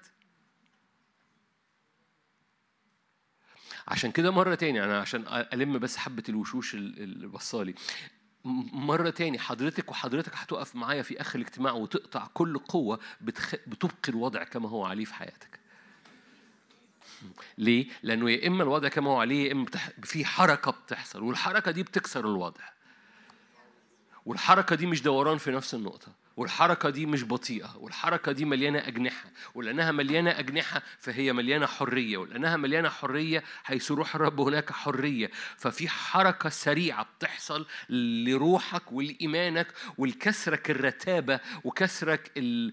الإنهاك أو الإعياء أو الدوران أو ال... أو ال... آه بجرجر رجليا بالعافية تعرفوا حد. حد بيقولوا كده بقى بجرجر رجليا بالعافية. في حاجة بتتكسر في الحتة دي. وده إيمان لازم يحصل النهارده. فمين سمى قدس الأقداس مركبة الكاروبيم؟ الرب. مش خادم مش مش مش في يوم أطلقناها وبعد كده طلعنا عليها ترنيمة. القصة إن هو الرب سمى قدس الأقداس وسمى هذا المكان يقول لك كده ده الكروب الباسط أجنحته المظلل تابوت عهد الرب لأن هذا المشهد الاثنين كروبيم بي- بيوقفين وبيظللوا العشرين ذراع واثنين كروبيم فوق تابوت العهد. هذا المشهد أخذوا داود بالكتابة بيده من الرب عليه وسماه مركبة الكروبيم. تقول لي حلو قوي ده دي حاجة كده. أقول لك أقول لك التقليد اليهودي بيروح لحتت مليانة حاجات سوبر ناتشرال في القصة دي وقلتها في مرة ومش هقولها مرة تاني. لأنه كان بيروا إنه لما لما كان ال- الكاهن بيخش رئيس الكهنة بيخش كان بيحصل حاجة في في في في المشهد بتاع الكروب والنخل والبراعم اللي إحنا حكينا عليها امبارح. ف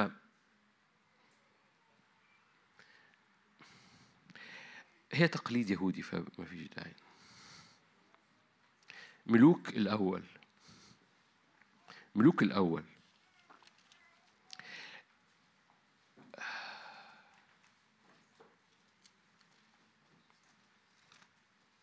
أنا قلت ملوك الأول؟ خليها ملوك التاني. ملوك التاني. صح اتنين.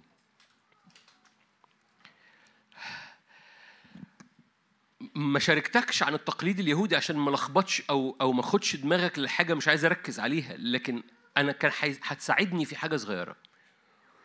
التقليد اليهودي كان هيساعدني في حاجة صغيرة.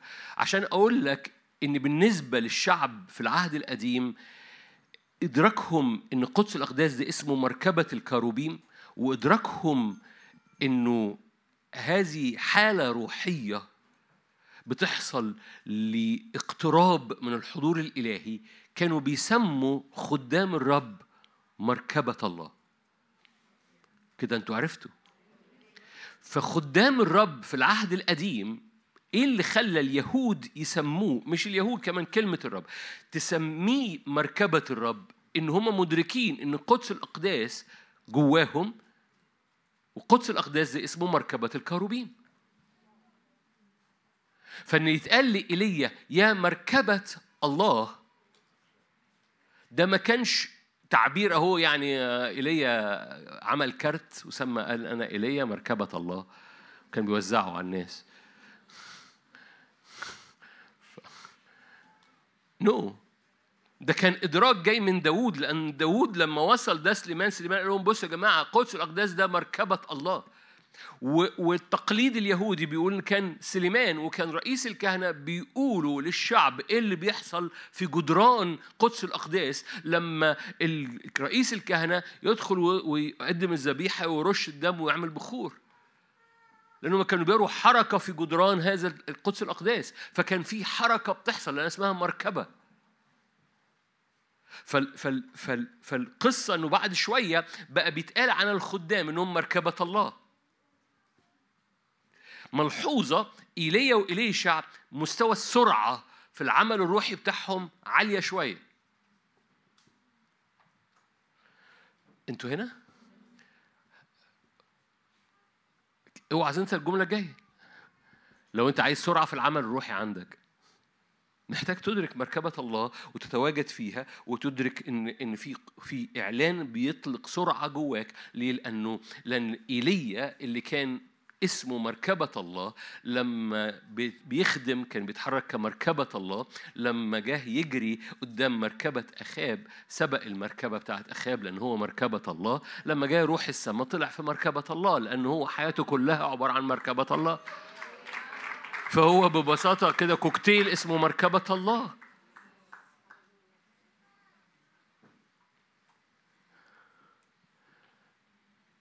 أوكي فملوك ال- ملوك ال- التاني اتنين ماشي.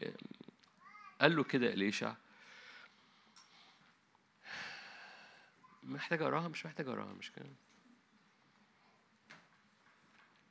آية 11 مثلا وفيما هما يسيران ويتكلمان إذا مركبة من نار وخيل من نار ففصلت بينهما فصعد إليه العاصفة إلى السماء. بعض المفسرين برضو اللي هم يعني روحيين يقول لك هو صعد في المركبة بتاعته.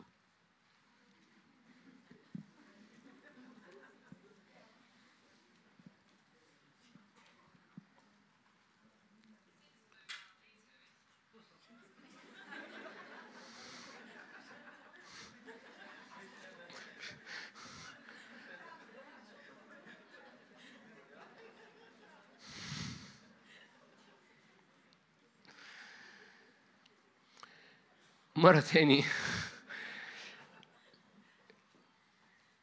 آه، بعض المفسرين يقولوا إن هو أه- إيليا صعد في المركبة بتاعته. أنا قرأت الجملة دي عشان كنت في جملة وراها. هو أخنوخ صعد إزاي؟ صار ولم يوجد. Anyway. فإليشع يرى وهو يصرخ يا أبي يا أبي يا مركبة إسرائيل وفرسانها؟ وهنا هنا هنا إضافة بتضاف. هو القصة مش مركبة المركبة دي بتطلق قوة فالمركبة دي بتطلق فرسان. فاكرين الهيكل بتاع حسقيال المركبة ما بقتش قدس الأقداس بس بقت كل البيت.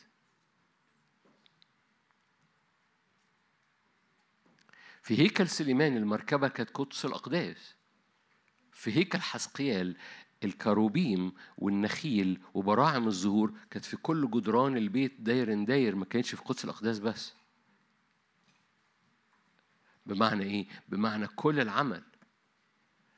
إيليا لم يعد هو بس مركبة الله لكن كل الأنبياء بقوا فرسان.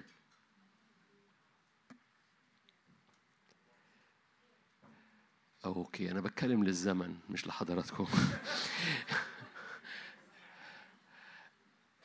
لما حضرتك تخشي إلى هذا المكان في قدس الأقداس بدم يسوع الوجه المكشوف إعلان مستمر حركة من مجد المجد ويحصل تفعيل للموتور تفعيل للمركبات جواكي فمركبة الله وحضرتك تكوني زي ما حكينا امبارح بيحصل نقلة ونضوج ورا نضوج ورا نضوج لأنك حضرتك كنت أمينا في القليل فأقيمك على أكتر.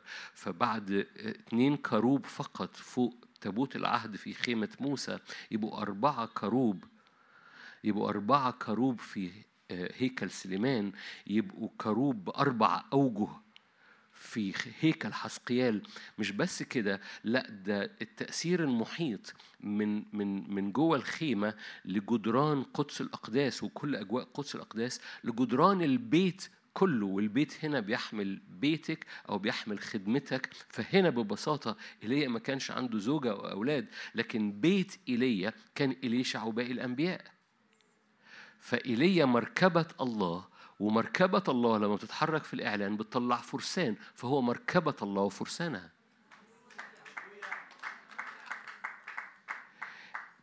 أم أم أمانتنا في حراسة الحضور مش بس بتؤثر علينا وعلى سرعتنا لكن بتؤثر على اللي حوالينا وعلى اللي في بيتنا.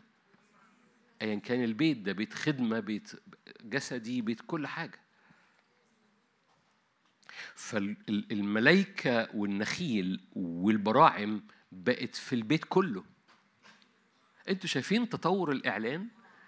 مدركين تطور الإعلان يعني محتاج أجيب لكم slides وما عندك slides ما ما- آه لو دورت هلاقي slides بس ال... ال... الوقت. فببساطة محتاج ترى تطور الإعلان محتاج ترى الصورة وإزاي عمالة بتتطور بتتطور بتتطور إلى أن جاء يسوع. كلمنا بطرق متنوعة بأنبياء وطرق متنوعة. حتى جاء يسوع كلمة الرب اللي هو الهيكل بتاع الرب اللي منه وفيه بيحصل theophany جوانا ناظرين بوجه مكشوف بنرى المثال اللي أوضع علينا. عشان كده عبرانيين كله عمال بيحكي عن الهيكل ويقول لك بصوا القصة دي ملخصها يسوع. إيه ملخصها يسوع؟ خش القدس الأقداس. خش القدس الأقداس وشوف خش القدس الأقداس وأحرس. خش القدس الاقداس وشوف التطور والنضوج اللي بيحصل جوه تابوت العهد نفسه وعلى الغطاء وعلى مركبة الكروبيم والسرعة اللي بتطلع. خلي بالك إنه لما إيليا اتحرك بمركبة الله وصعد بقى أخونا إليشع اسمه مركبة الله. ملوك التاني 13 احتياطي لو أنت ما كانش عندك الخبر لما جاء يؤاش ملك إسرائيل نزل إليه يؤاش ملك إسرائيل وبكى على وجهه وقال يا أبي يا أبي آية 14 يا أبي يا أبي يا مركبة إسرائيل وفرسانها. إذا إليشع أيضا لأن الروح القدس جواه متحرك في الإعلان اسمه مركبة الله وفرسانها. طب إيه اللي بيخلي ايليا وإليشع مركبة لله؟ إن القدس الأقداس بتاعهم شغال في الإعلان.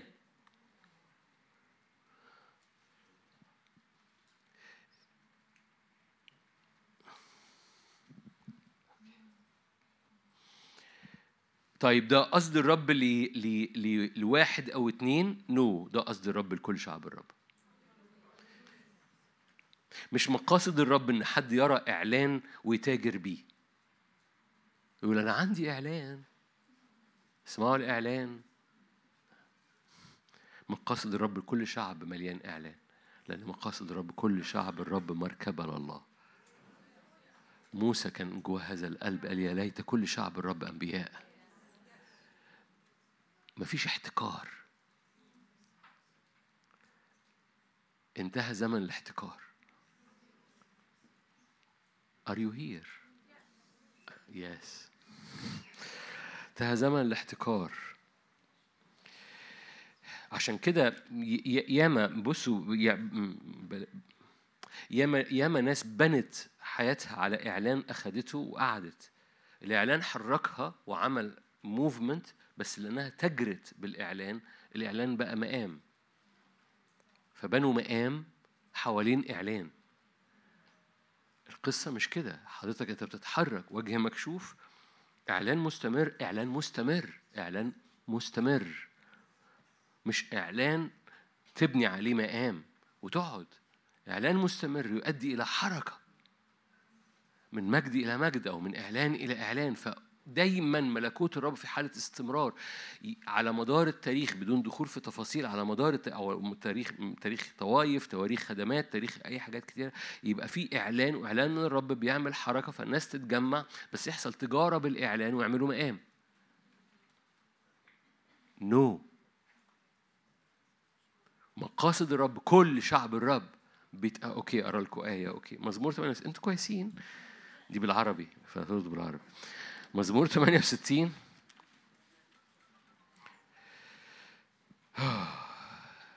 مزمور 68 جبل الله.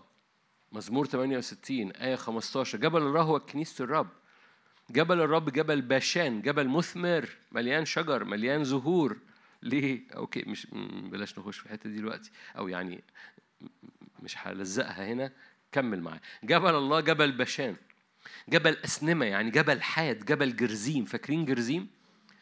جبل جرزيم جبل حاد ده اللي كان طلع عليه نص الشعب وابتدى يبارك المرحلة الجديدة طلعوا على عبال الكومة القديمة ولعنوا المرحلة القديمة. يجب أن صوتك يلعن مراحل فاتت لأنها كانت مليانة دوران. لا دوران. أنا النهاردة جاي علشان نكسر أي دوران أي سرعة بطيئة أي بقاء في كومة قديمة.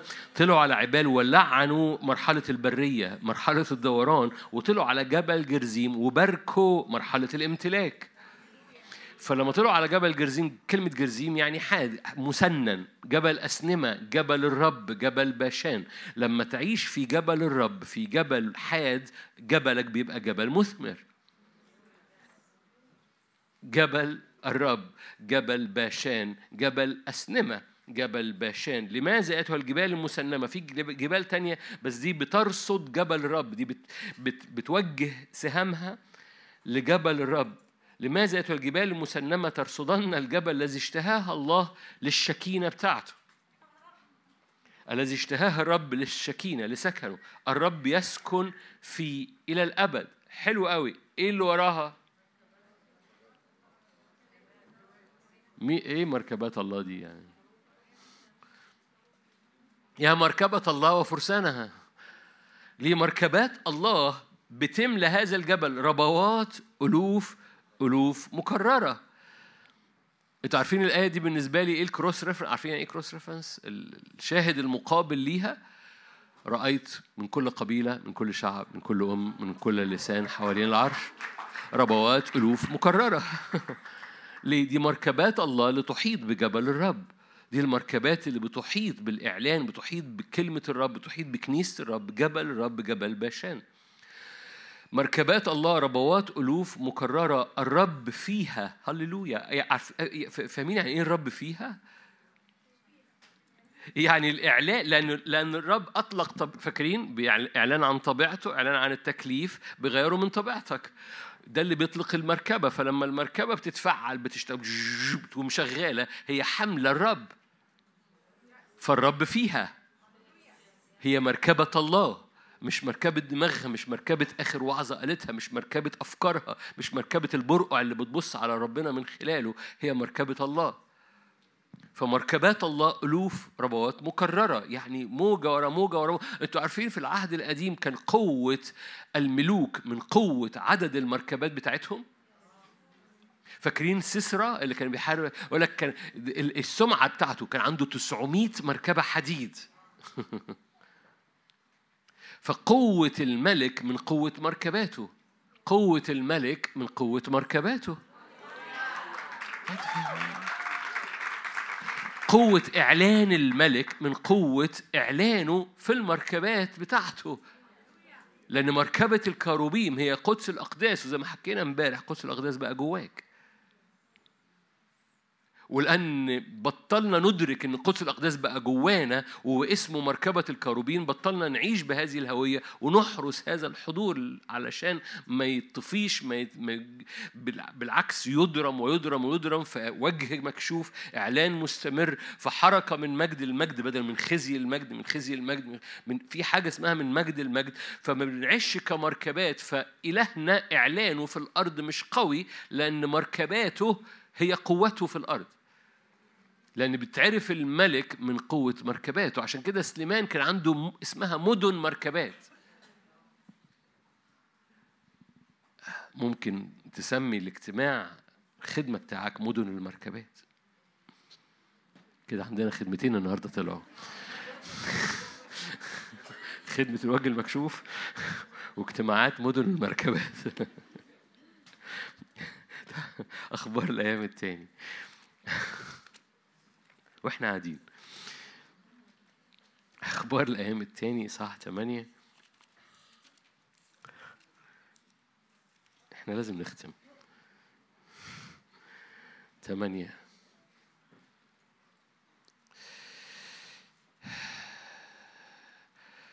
بعد نهاية عشرين سنة بعد أن بنى سليمان بيت الرب وبيته. بنى سليمان المدن التي أعطاها حرام لسليمان وأسكن فيها بني إسرائيل. آية ستة كل مدن المخازن فكان في مدن مخازن كانت لسليمان. جميع مدن المركبات فكان في مدن مركبات ومدن الفرسان وكل مرغوب سليمان الذي رغب أن يبنيه في أورشليم وفي لبنان وفي كل أرض سلطان. فكان في مدن فرسان مدن مركبات ومدن مخازن.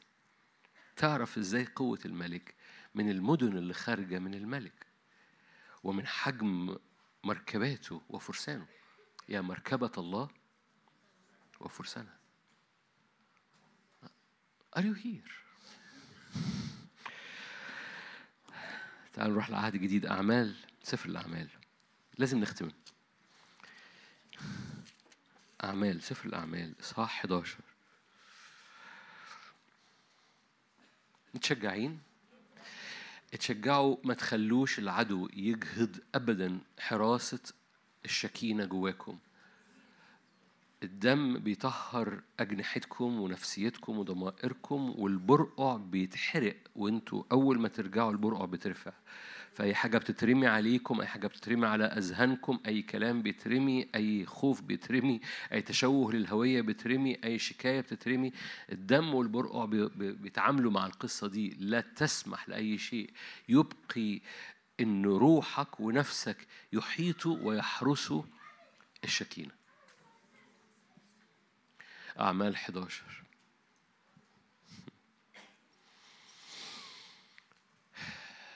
الذين تشتتوا من جراء الضيق الذي حصل بسبب إستفانوس آية 19 أعمال 11 19 الذين تشتتوا من جراء الضيق الضيق الذي حصل بسبب إستفانوس اجتازوا إلى فينيقية وقبرص وأنطاكيا وهم لا يكلمون أحد بالكلمة إلا اليهود فقط لكن كان منهم قوم. وهم رجال قبرصي قبرصيون وقيروانيون. قيروانيون يعني من ليبيا. ما بقدرش أوقف نفسي إني أقول ليبيا. ناس من ليبيا. لما دخلوا أنطاكيا عارفين يعني إيه أنطاكيا؟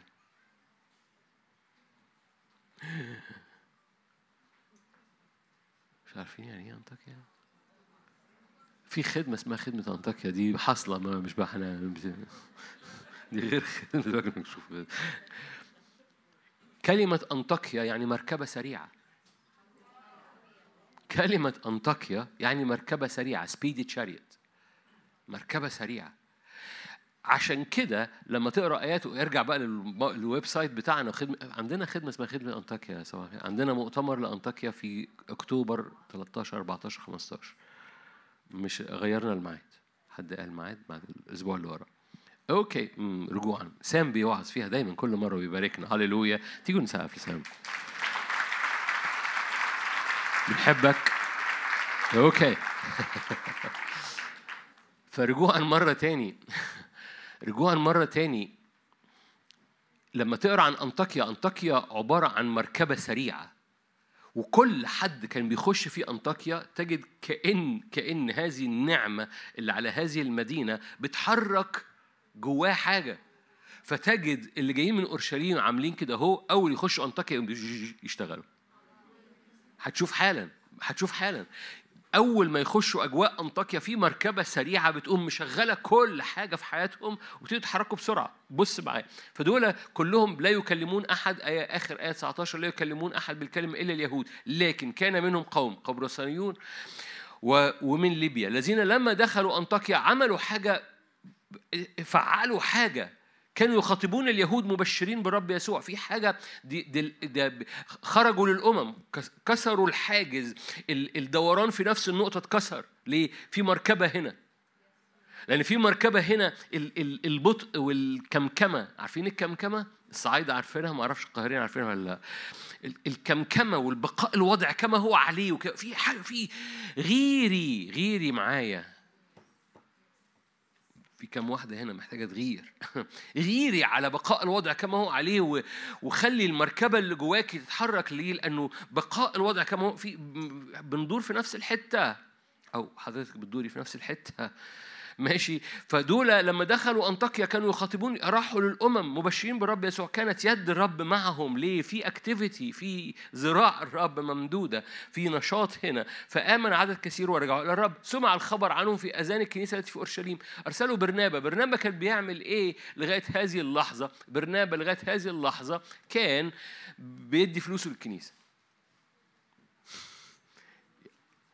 برنابا كان بيدي فلوسه للكنيسة. بيدي عشوره يعني. هو ما كانش بيدي قد قد كل حاجة يعني okay؟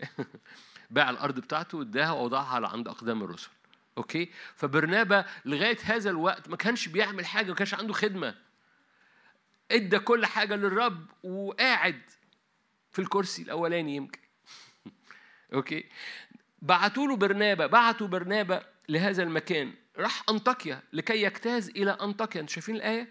أنطاكيا يعني إيه؟ مركبة سريعة. تفتكروا يحصل إيه جوه أخونا؟ لما أتى رأى نعمة الله فرح ووعظ الجميع. أنتوا عارفين هو مكتوب عنه كان اسمه ابن الوعظ. هو اتسمى ابن الوعظ لأنه هو هو هو قعد يسمع قعد يسمع قعد يسمع. بس لما دخل أنطاكيا بطل يسمع. حد فاهم حاجة؟ قعد يسمع لغاية لما بقى بيقول.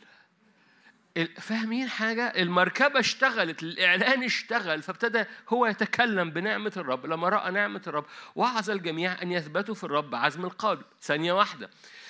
فانضم إلى الرب لأنه كان رجلا صالحا ممتلئا بالروح القدس والإيمان، هو كان كان مشهود عنه لكن ما كانش في أكشن. بقى في اكشن في المركبة السريعة. ده إيه؟ ده ده ده ده مركبة الكروبيم حلو قوي. يقعد بقى خلاص أنا هي بقيت كويس بقيت واعظ ممتاز بينزلوا لي شرايط. فإيه؟ نعمل بقى خدمة شرايط برنابة.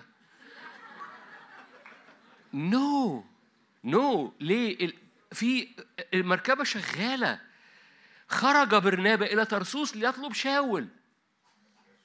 شاول كان مؤمن. بس الكنيسة بتاعت أورشليم قفلت الباب عليه قفلت الباب على صباعه. فشاول قام راح العربة. جوه جوه برنابا آه. قام راح وراه قام جابه. ليه؟ ال- ال- ال- ال- العجلات شغالة ما قلبش إلى خدمة شرايط برنابا راح لجاب شاول ولما وجده جاء به إلى أنطاكيا. أنطاكيا تعمل إيه؟ تشغل العجلات بتاعت شاول. شاول لغاية اللحظة دي كان اسمه شاول. في انطاكيا شاول بقى بولس. ليه؟ الع... آه. العجلات بتشتغل في المركبة السريعة. أنتوا شايفين قدس الأقداس بيعمل إيه؟ أنتوا فاهمين القدس الأقداس اسمه المركبة بتاعت كروبيم اللي فيها كل حاجة بتشتغل؟ ولو ولاد الرب عاشوا في قدس الأقداس كل حاجة بتشتغل حواليهم وشكل الكنيسة بيتغير تماما؟ وان بقاء الوضع. شفت كورونا؟ وبعد كده شفت دلوقتي انفلونزا الطماطم. حتى الطماطم طلعوا لنا انفلونزا تعالوا نقلق تعالوا نخاف. خافوا خافوا خافوا خافوا خافوا خافوا خافوا خافوا. ما تاكلوش طماطم. بقول لا لا ما تقلقوش من الطماطم. خافوا. تلمسوا حد. خافوا تسلموا على حد. يا عم إحنا بنبوط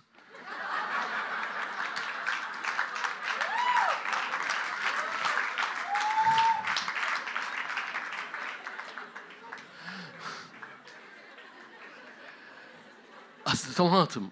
طماطم إيه؟ ده أنا بوعظ دايما على الطماطم وأنت رايح تشتري طماطم. هتاخد مني حتى الكلمة اللي هقولها. سميها إنفلونزا. الله فرنسا الطماطم. في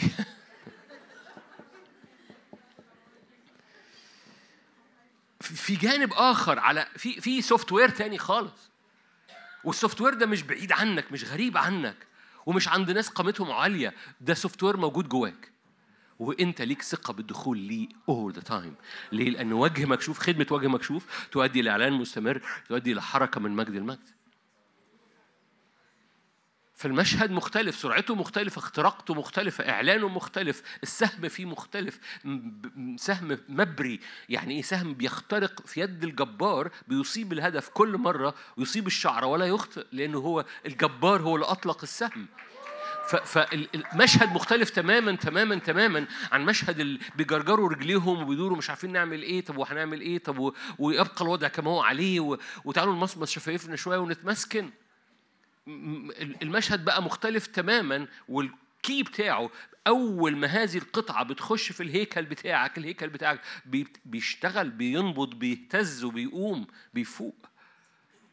وبيبقى مركبة والمركبة دي بت بتأمين فيها بتبقى مركبة بتملى قدس الأقداس وبأمين فيها تبقى تملى البيت كله وتتحرك تبقى مركبة الله وفرسانها. ففي أعمال 11 برنابا نده راح لترسوس يطلب شاول لما وجده جاء بأنطاكيا اجتمع في الكنيسة سنة كاملة وعلم جمعا غفيرا دعي التلاميذ. لأن لغاية دلوقتي كان اسمهم تلاميذ تلاميذ تلاميذ تلاميذ. بس في أنطاكيا هنفضل طول عمرنا تلاميذ نو مسيحيين تلاميذ مش حاجة وحشة بس تلاميذ هي الأرضية بتاعت مسيحيين هتفهم حاجة أكمل لو لو حبيت أكمل معاك بقى في أنطاكيا هتلاقي كل حاجة لغاية لما قال الروح اطلقوا لي برنابا وشاول بولس وبرنابا العمل الذي دعوتهم ليه فابتدت حركة الإرساليات كلها من أنطاكيا. الأنبياء كانوا بينزلوا من أورشليم يروحوا أنطاكيا عشان يتنبأوا.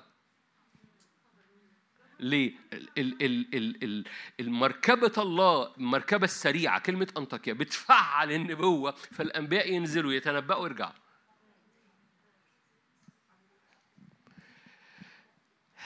أوكي. أنا لازم أخلص. مش لا. آه. علشان okay okay. على أنا هخلص. يعني هوقف.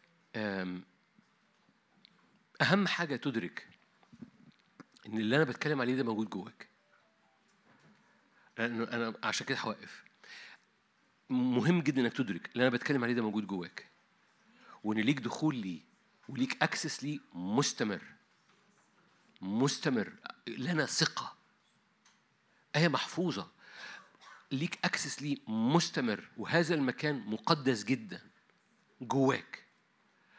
بس لو النهارده مش active فيك لأنك ما بتستخ... ما, بت... ما بتخشش ما بت... ما بت... ما بتحركش أجنحتك فيه ما بتقعدش تتملى وتتأمل فيه والكرسي بتاعك في هذا المكان فاضي المكان الكروب كروب بتاعك قاعد عليه في هذا المكان فاضي لأنك ما بت... ما بتحركوش. وجاء الوقت انك إنك ما تفصلش. جاء الوقت إن ال... ال... الانتهاء للدوران والعطلة والبطء في الحركة اللي حاصل في عينيك وفي نفسيتك وفي تشجيعك وفي حماستك اللي عنده إعلان بيبان في عينيه. بيبان في عينيه بيبقى بيبقى بي- مزهزه إيمان مزهزه توقع مزهزه بكرة مزهزه حاجة جاية. اللي ما عندوش إعلان يا ما نشوف بقى ربنا هيعمل إيه. حلو قوي إنه لما أشوف ربنا هيعمل إيه. خش القدس الاقداس شوف بقى ربنا هيعمل إيه. يعني لو لغتك لما تشوف ربنا هيعمل إيه رائع خش وشوف ربنا هيعمل إيه. وخلي الرب يملاك بإعلان هو عايز يعمل إيه. عشان يرجع زهزهة عينيك وزهزهة حياتك وزهزهة إيمانك وزهزهة دعوتك. حية مرة تاني ما تبقاش عايش. آه. الوعظ المشاركة ما مش ما ما كانتش وعظة. ال- المشاركة دي ممكن تبقى مشاركة حلوة ب- أو بحسب رأيك يعني مشاركة حلوة وخلصت. لكن ممكن تقوم أنا بعمل ستوب ومش هعيش إلا لما الموتور بتاعي يشتغل. وهو ده تبقى المشاركة دي عملت حاجة. إنه مش هعيش إلا إن ليا ثقة مستمرة بالدخول. وبعد شوية طعم الدهننة اللي بيحصل في الإعلان اللي جوه قدس الأقداس أي طعم تاني ماسخ. فبتبقى عايز عارفين اللي بيحب حاجة وعايز ياكلها طول الوقت؟ تبقى عايز تاكلها طول الوقت عايز تاكلها طول الوقت عايز تخش لها طول الوقت. فبالتالي بقى ما بتبقاش بقى آه في أوقات بتقعد براحتك وترحرح كده وت- وتغمس. أنا آسف في التعبير لكن في أوقات ممكن بسرعة تقوم داخل وخارج ليه؟ لأنك أنت مش هتاكل ولا حاجة تاني مش هتلقط من أي محل تاني. مش هتش مش هتعيش في أي حتة تاني غير من هذا المكان. فيبقى ده المكان اللي بت حتى لو مش مستني إعلان ببساطة أنا بحب أتم... أتملى. فاكرين يشوع بعد ما كان السحابة ترتفع وموسى يخرج كان يشوع يخش. بتعمل إيه يا ابني؟ فضيت خلاص. يعني لو جاز التعبير المكنة وقفت. آه بس أنا بشم. فاهمين؟ ب... ب... بت- بتمسح في بواقي السحابة. في بعض أحيان بتبقى عايز تخش بس أنا عايز أت أت أتملى في الشكينة دي وهي بتنبض جوايا وأخرج مش مش عايز إعلان. أنا مش عايز إعلان أنا أنا لو لو لو لو بس أنا مجرد أو مدخل وشي لو جاز التعبير بحب أدخل وشي من الستارة كده وأبص على وجهك وأقفل الستارة تاني خلاص مش عايز حاجة أنا مش عايز حاجة. مش عايز حاجة. مجرد هذا المكان طعمه بينقل كل حياتك بيدهن كل نفسيتك بيس بيعمل سلاسة في أرض معيية وناشفها بلا ماء بيقوم مطري كل حاجة مسلس كل حاجة معدي كل حاجة فما بتتحشرش في سكتك ما بتقفش رجليك بتجرجر في مناطق أو في مواقف أو في أحداث بيقوم مدهن كل حاجة في حياتك. فتت... ف- فالمركبة بتاعتك تتزحلق. لقدام بسلاسة. أمين. يعني خلونا نصلي مع بعض.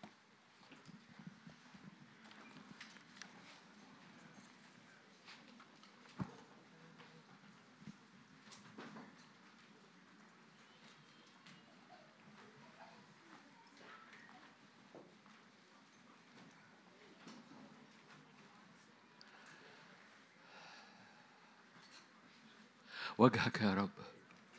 وجهك يا رب. حضورك ووجهك ونعمتك واسمك وزيتك مسحتك ومجدك.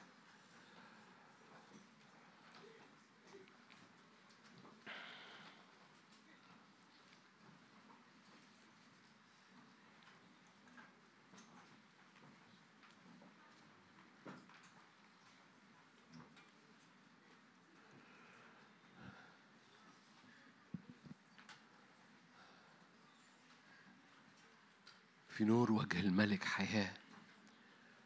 رضاك المطر المتأخر. في نور وجه الملك. بك نحيا. بك نتحرك. بك نوجد.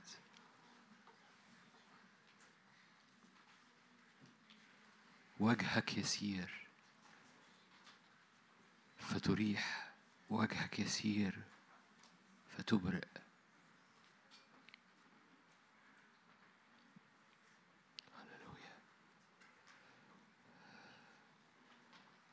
أليس بوجهك؟ أليس بحضورك؟ هللويا.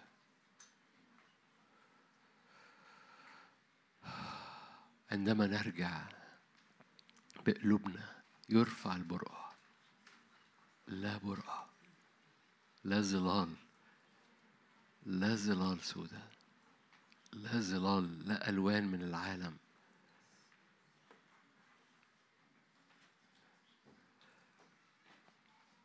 عندما يرجع يرفع البرقع جميعا جميعا جميعا جميعا. ناظرين. جميعا. لا احتكار. جميعا.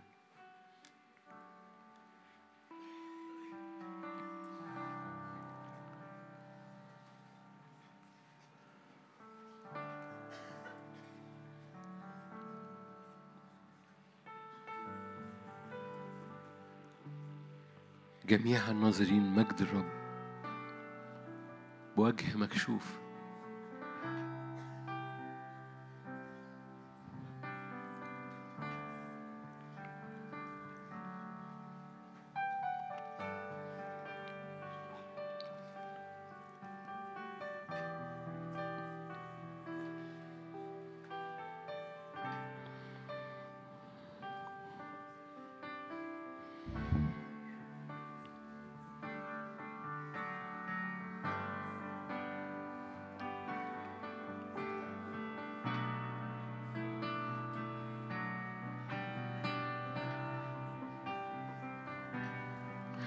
مجرد قعد روحك قدام الرب وال- والموسيقى بتعزف مجرد قعد روحك قدام ستاير مجده ستاير إعلانه.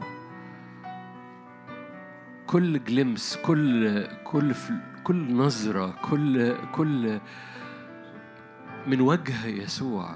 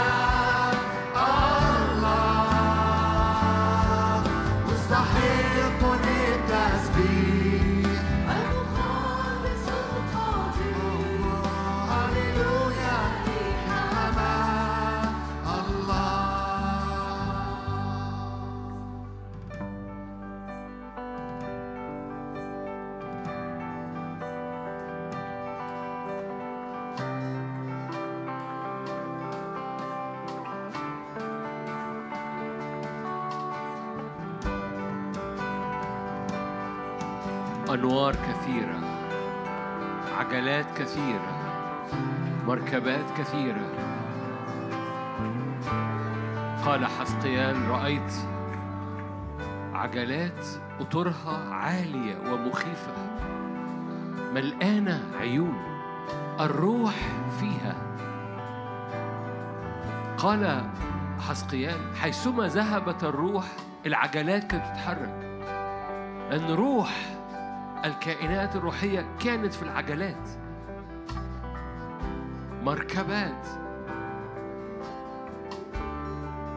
عجلات قطرها عالية ومخيفة مهابة مرهبة. ملقانة عيون ملقانة إعلان ملقانة قوة ملقانة إطلاق. قطرها عالية ومهابة. تسير إلى جهة وجهها تسير إلى جهة التكليف اللي في حياتها. كسر للجمود كسر للدوران كسر لبقاء الوضع كما هو عليه كسر للسدود أو الحدود اللي بيضعها عدو الخير. كسر ال limitations أو المحدوديات أو التخويفات اللي بيضعها العالم عليها. راح بلا حصار فيه. جبل الرب جبل أسنمة جبل الرب جبل باشان جبل إسمار. ألوف مركبات فيها. سينا بيتغير سينا في القدس. سينا في القدس لأن الحركة سريعة. سينا في القدس لأن المجد بيلمس سينا بتاعتك. المجد بيلمس الصحراء المجد بيلمس الأحداث المجد بيلمس البرية والتراب. سينا في القدس. الله فيها مركبات ألوف ربوات مكررة. الله فيها سينا في القدس. هللويا.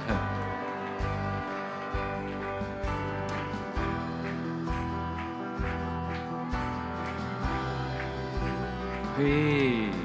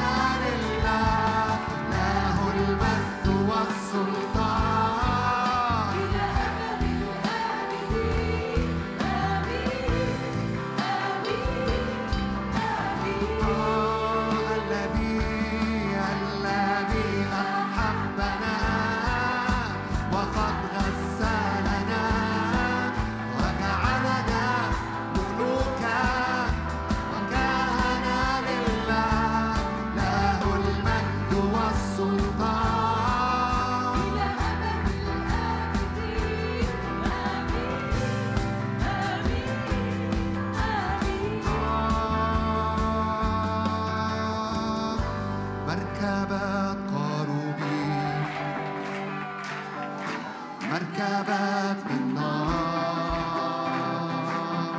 منظر جيش عظيم. مصطفى للقتال.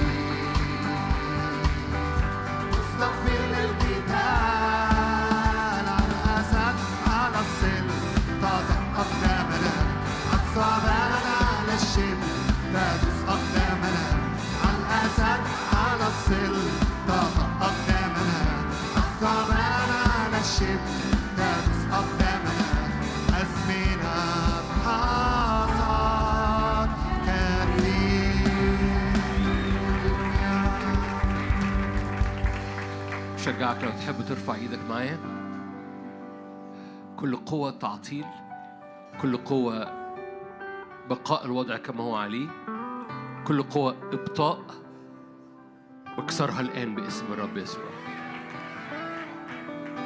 كل عبال كل كومة قديمة بترجعنا لورا نعلن لعنة الرب عليها الآن باسم الرب يسوع. كل بؤر قديمة كل تراجع كل جرجرة رجلين كل بقاء الوضع كل كل دوران في نفس الحالة فبتحرك وأقوم راجع تاني بعمل يوترن لورا تاني. كل هذه القوة ملعونة باسم الرب يسوع. أعلن موت أعلن نهاية أعلن توقيف أعلن إبطال لها باسم الرب يسوع. نحن نبارك جرزيم نبارك الجبال المسنمة. جبل باشان جبل أسنمة جبل جبل حاد جبل اختراقات جبل إعلان جبل رؤية بتخترق جبل السهم المبري الذي بيد الجبار الذي يصيب الهدف ولا يخطئ. أبارك بارك معايا بارك معايا. أزمنة جبل الرب المسنم. آه، بارك معايا. أزمنة جرزيم أزمنة البركة والحدية والاختراق بارك معايا جبل جرزيم أزمنة السرعة أزمنة أنطاكيا أزمنة مركبة سريعة أزمنة إعلان مستمر وجه مكشوف إعلان مستمر حركة من مجد إلى مجد.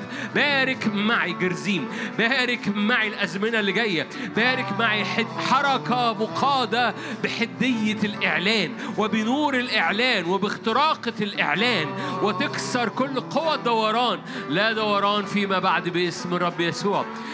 كل بؤر دوران كل بؤر رجوع لورا كل بؤر مختبئة كل عبال باسم الرب يسوع. نعلن حكم الرب وقضاء الرب ولعنة الرب باسم الرب يسوع على كل عبال ونطلب كل بركة على أزمنة جرزيم وامتلاكات أراضي جديدة. مليانة سلطان مليانة سرعة. العدو لا يدركك. صلي معايا. العدو لا يدركك ما يحصلكش مركبة سريعة. العدو لا يدركك. هللويا. سهام إبليس لا تطال أرضك. ليه العدو لا يدركك؟ مركبة سريعة. هللويا. قول أنا أبارك المركبة السريعة في داخلي. أنا أبارك المركبة مركبة الكاروبيم جوايا. لتتسع لتتسع لتتسع أجنحة الكاروب جوايا. لتتسع أجنحة الإعلان وأجنحة البر. لتتسع أجنحة الكاروب. نضوج في نضوج في تابوت العهد وندوج في قدس الأقداس بتاعي. صلي معايا باسم الرب يسوع. اتساع لحركة أجنحة الكروبيم جواك. اتساع لحركة الإعلان والرؤية والعجلات باسم الرب يسوع. اتساع باسم الرب يسوع. وقوة كأنطاكيا. باسم رب مركبة سريعة. صلي معايا.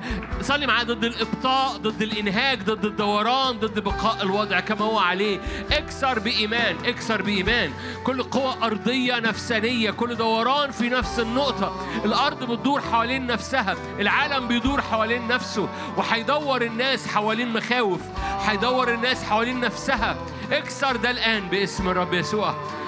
كنيسة الرب بتكسر ده باسم الرب. كنيسة الرب لا تدور حوالين نفسها لا تدور حوالين خوفها لا تدور حوالين الأنا بتاعتها لا تدور على لا تدور حوالين احتياجاتها. مفيش احتياج لقسط المن anymore هو المن بتاعنا. مفيش احتياج لعصا هارون anymore باسم الرب يسوع. هللويا. باسم الرب يسوع. اختراقة اختراقة اختراقة اختراقة باسم الرب يسوع. صلي معايا. لا دوران. العن عيبال وبارك جرزيم على حياتك من فضلك. خلي ودانك تسمع صوتك. خلي ودانك تسمع صوتك. كل كومة قديمة لن تستمر. كل كومة قديمة لن تستمر. لن تستمر. كل كومة بترجعك لورا. بتخلي رجليك تقيلة. اكسرها الآن باسم الرب يسوع. اكسرها الآن باسم الرب يسوع. اصدر عليها الحكم الآن. حكم الرب عليها الآن. حكم الرب عليها الآن. حكم الرب عليها الآن. كل كومة قديمة لا تستمر. أبارك جرزيم. أبارك جرزيم. أبارك الجبل المس... جبل أسنمة. جبل الرب. جبل باشان. جبل مليان سمر. جبل مليان سمر. هللويا. كروبيم نخيل وبراعم زهور كروبيم نخيل وبراعم زهور تنبأ معايا. كروبيم في حياتك نخيل في حياتك الصديق كالنخلة يزهو فبراعم زهور. تنبأ معايا. لا دوران فيما بعد. لا دوران. مركبة الكروبيم تخترق. تفتح الأجواء تغير الأجواء. تخترق باسم رب. مركبة الكروبيم لا يقف أمامها شيء. مركبة الكروبيم مركبة نارية. مركبة الكروبيم مركبة لا تقف أمامها سدود.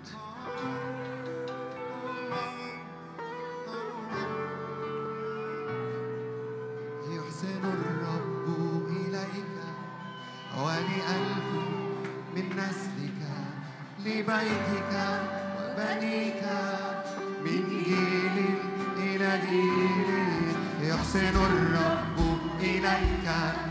وبألف من نسلك لبيتك وبنيك من جيل يحسن الرب إليك. يحسن الرب إليك.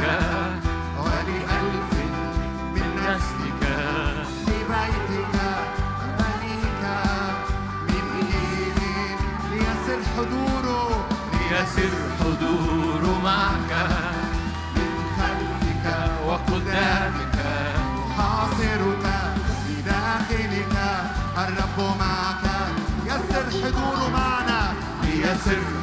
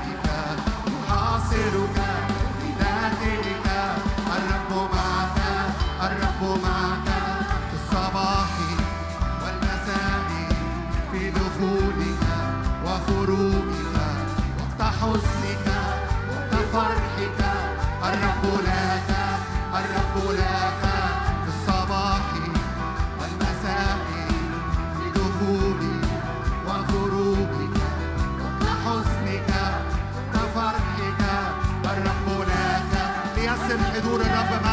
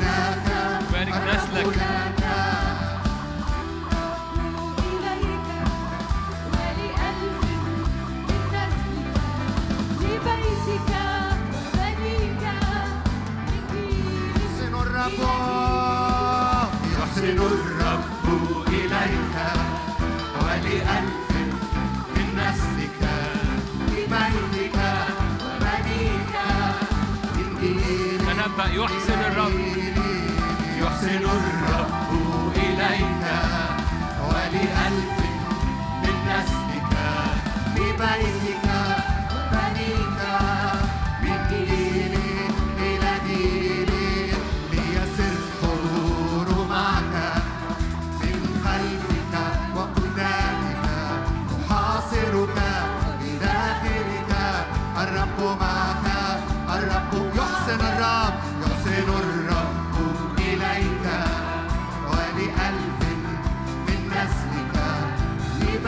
Bye.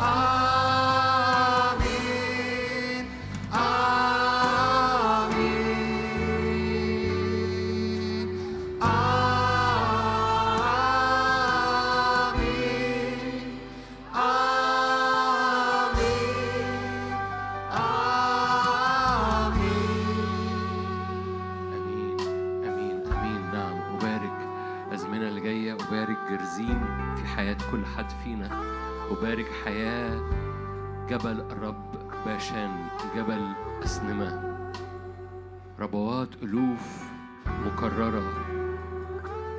مركبات الله الرب فيها سينا في القدس. ونعظمك من أجل قوة استعلان الرب في الأرض لأن قوة الملك قوة مدن مركباته وفرسانه ومخازنه. ارفع إيدك معايا. رب بصورة نبوية أيام سليمان لكن بصورة روحية في العهد الجديد. عنده مخازن كتيرة أهراؤنا ملقانة تفيض من صنف صنف. عنده فرسان كتير هللويا. وعنده مركبات كتير. ورب يتحرك بفرسانه ومركباته.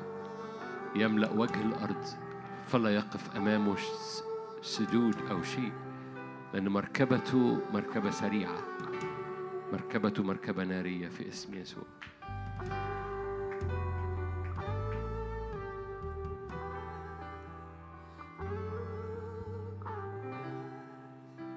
ليك كل المجد يا رب. آمين. تفضلوا.